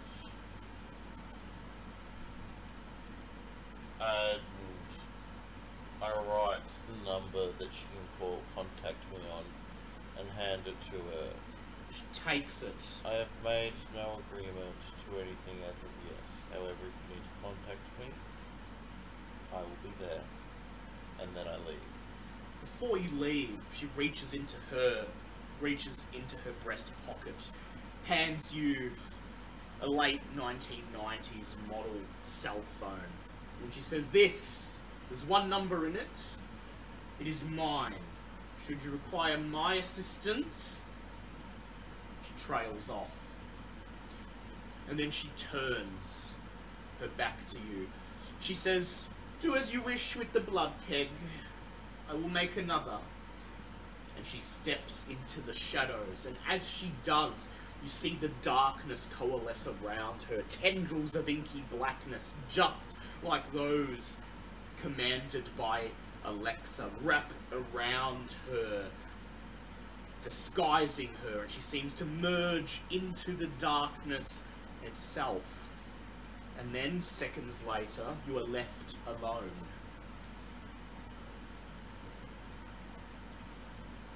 I drag the blood keg out, chuck it in the boot, and add it to my collection. The boot will say more like the back seat, but you've managed to fit it in your car. Make the long drive back to. Oh, if I need to make some modifications to fit in the boot, I will. Very well. Would you like me to rouse the blood? Go ahead.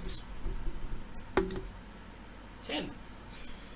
Using using your flesh crafting powers, now fueled by healthy dose of inspiration, seeing what they can accomplish, you compress Perez's body down. He screams "Ah!" every second of the process as you shrink him down to half size.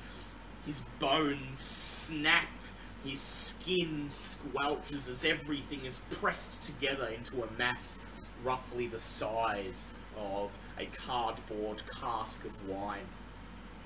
Toss it into the boot of your car, and then make your way back to your haven, once again lost in thought. When you return to your haven, there is a matter of your prisoners. In addition to your blood casts, which should keep you well fed, at least for a time, you have Alexa and Zion at your mercy. Before we end this sub episode, what do you plan to do to them, or with them, at least Well, for now? by the time night ends, I do not have what appears to be any prisoners left. However, in the corner of my garden looms Nightshade. It was not there the night before.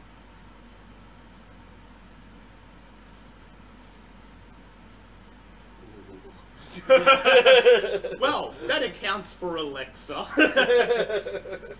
there is nightshade in your garden where there was none before.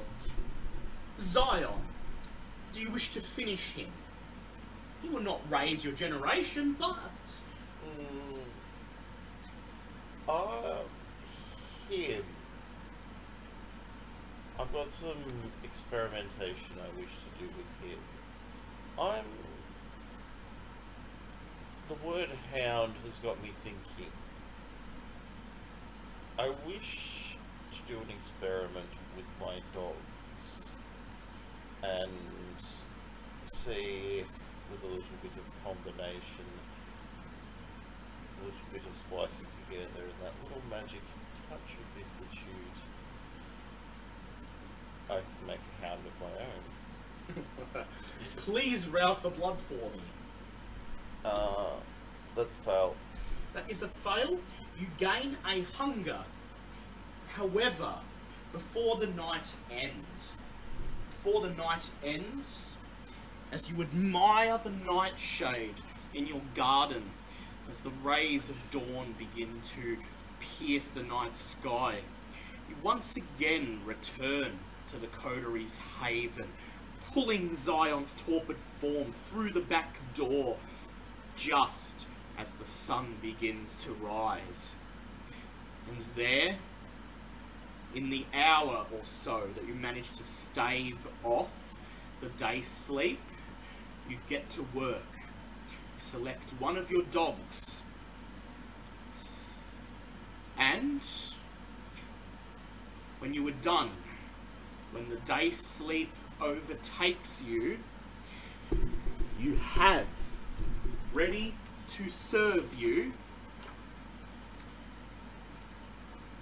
a new tool, a new friend, half man, or more accurately, half kindred, half dog. However, in its torpid form, less kindred and more more akin to a ghoul than anything. You have something whose name that you only you have something whose name was until tonight only a meaningless word stamped in your memory, taken without context out of the books on your clan. Tonight, you have created a Vozhd. And that concludes this sub episode. You gain two experience points. You gain a Mawla in your sire. She is a single dot Mawla. You gain a single dot of Herd for the blood keg, at least as long as it lasts. And so, at the start of every session, rather than continuing with your current blood total, you may choose to start at Hunger 1. However, eventually the blood keg will be drunk dry and will need to be put out to pasture. And, perhaps most importantly, you have your Vozhd, a three-star retainer. That concludes this episode. Thank you to everyone who tuned in for this interesting and might I say monstrous session. As our Tzimisce, it appears, is beginning to embrace the nature of his clan and become a monster among monsters. Goodbye, everyone.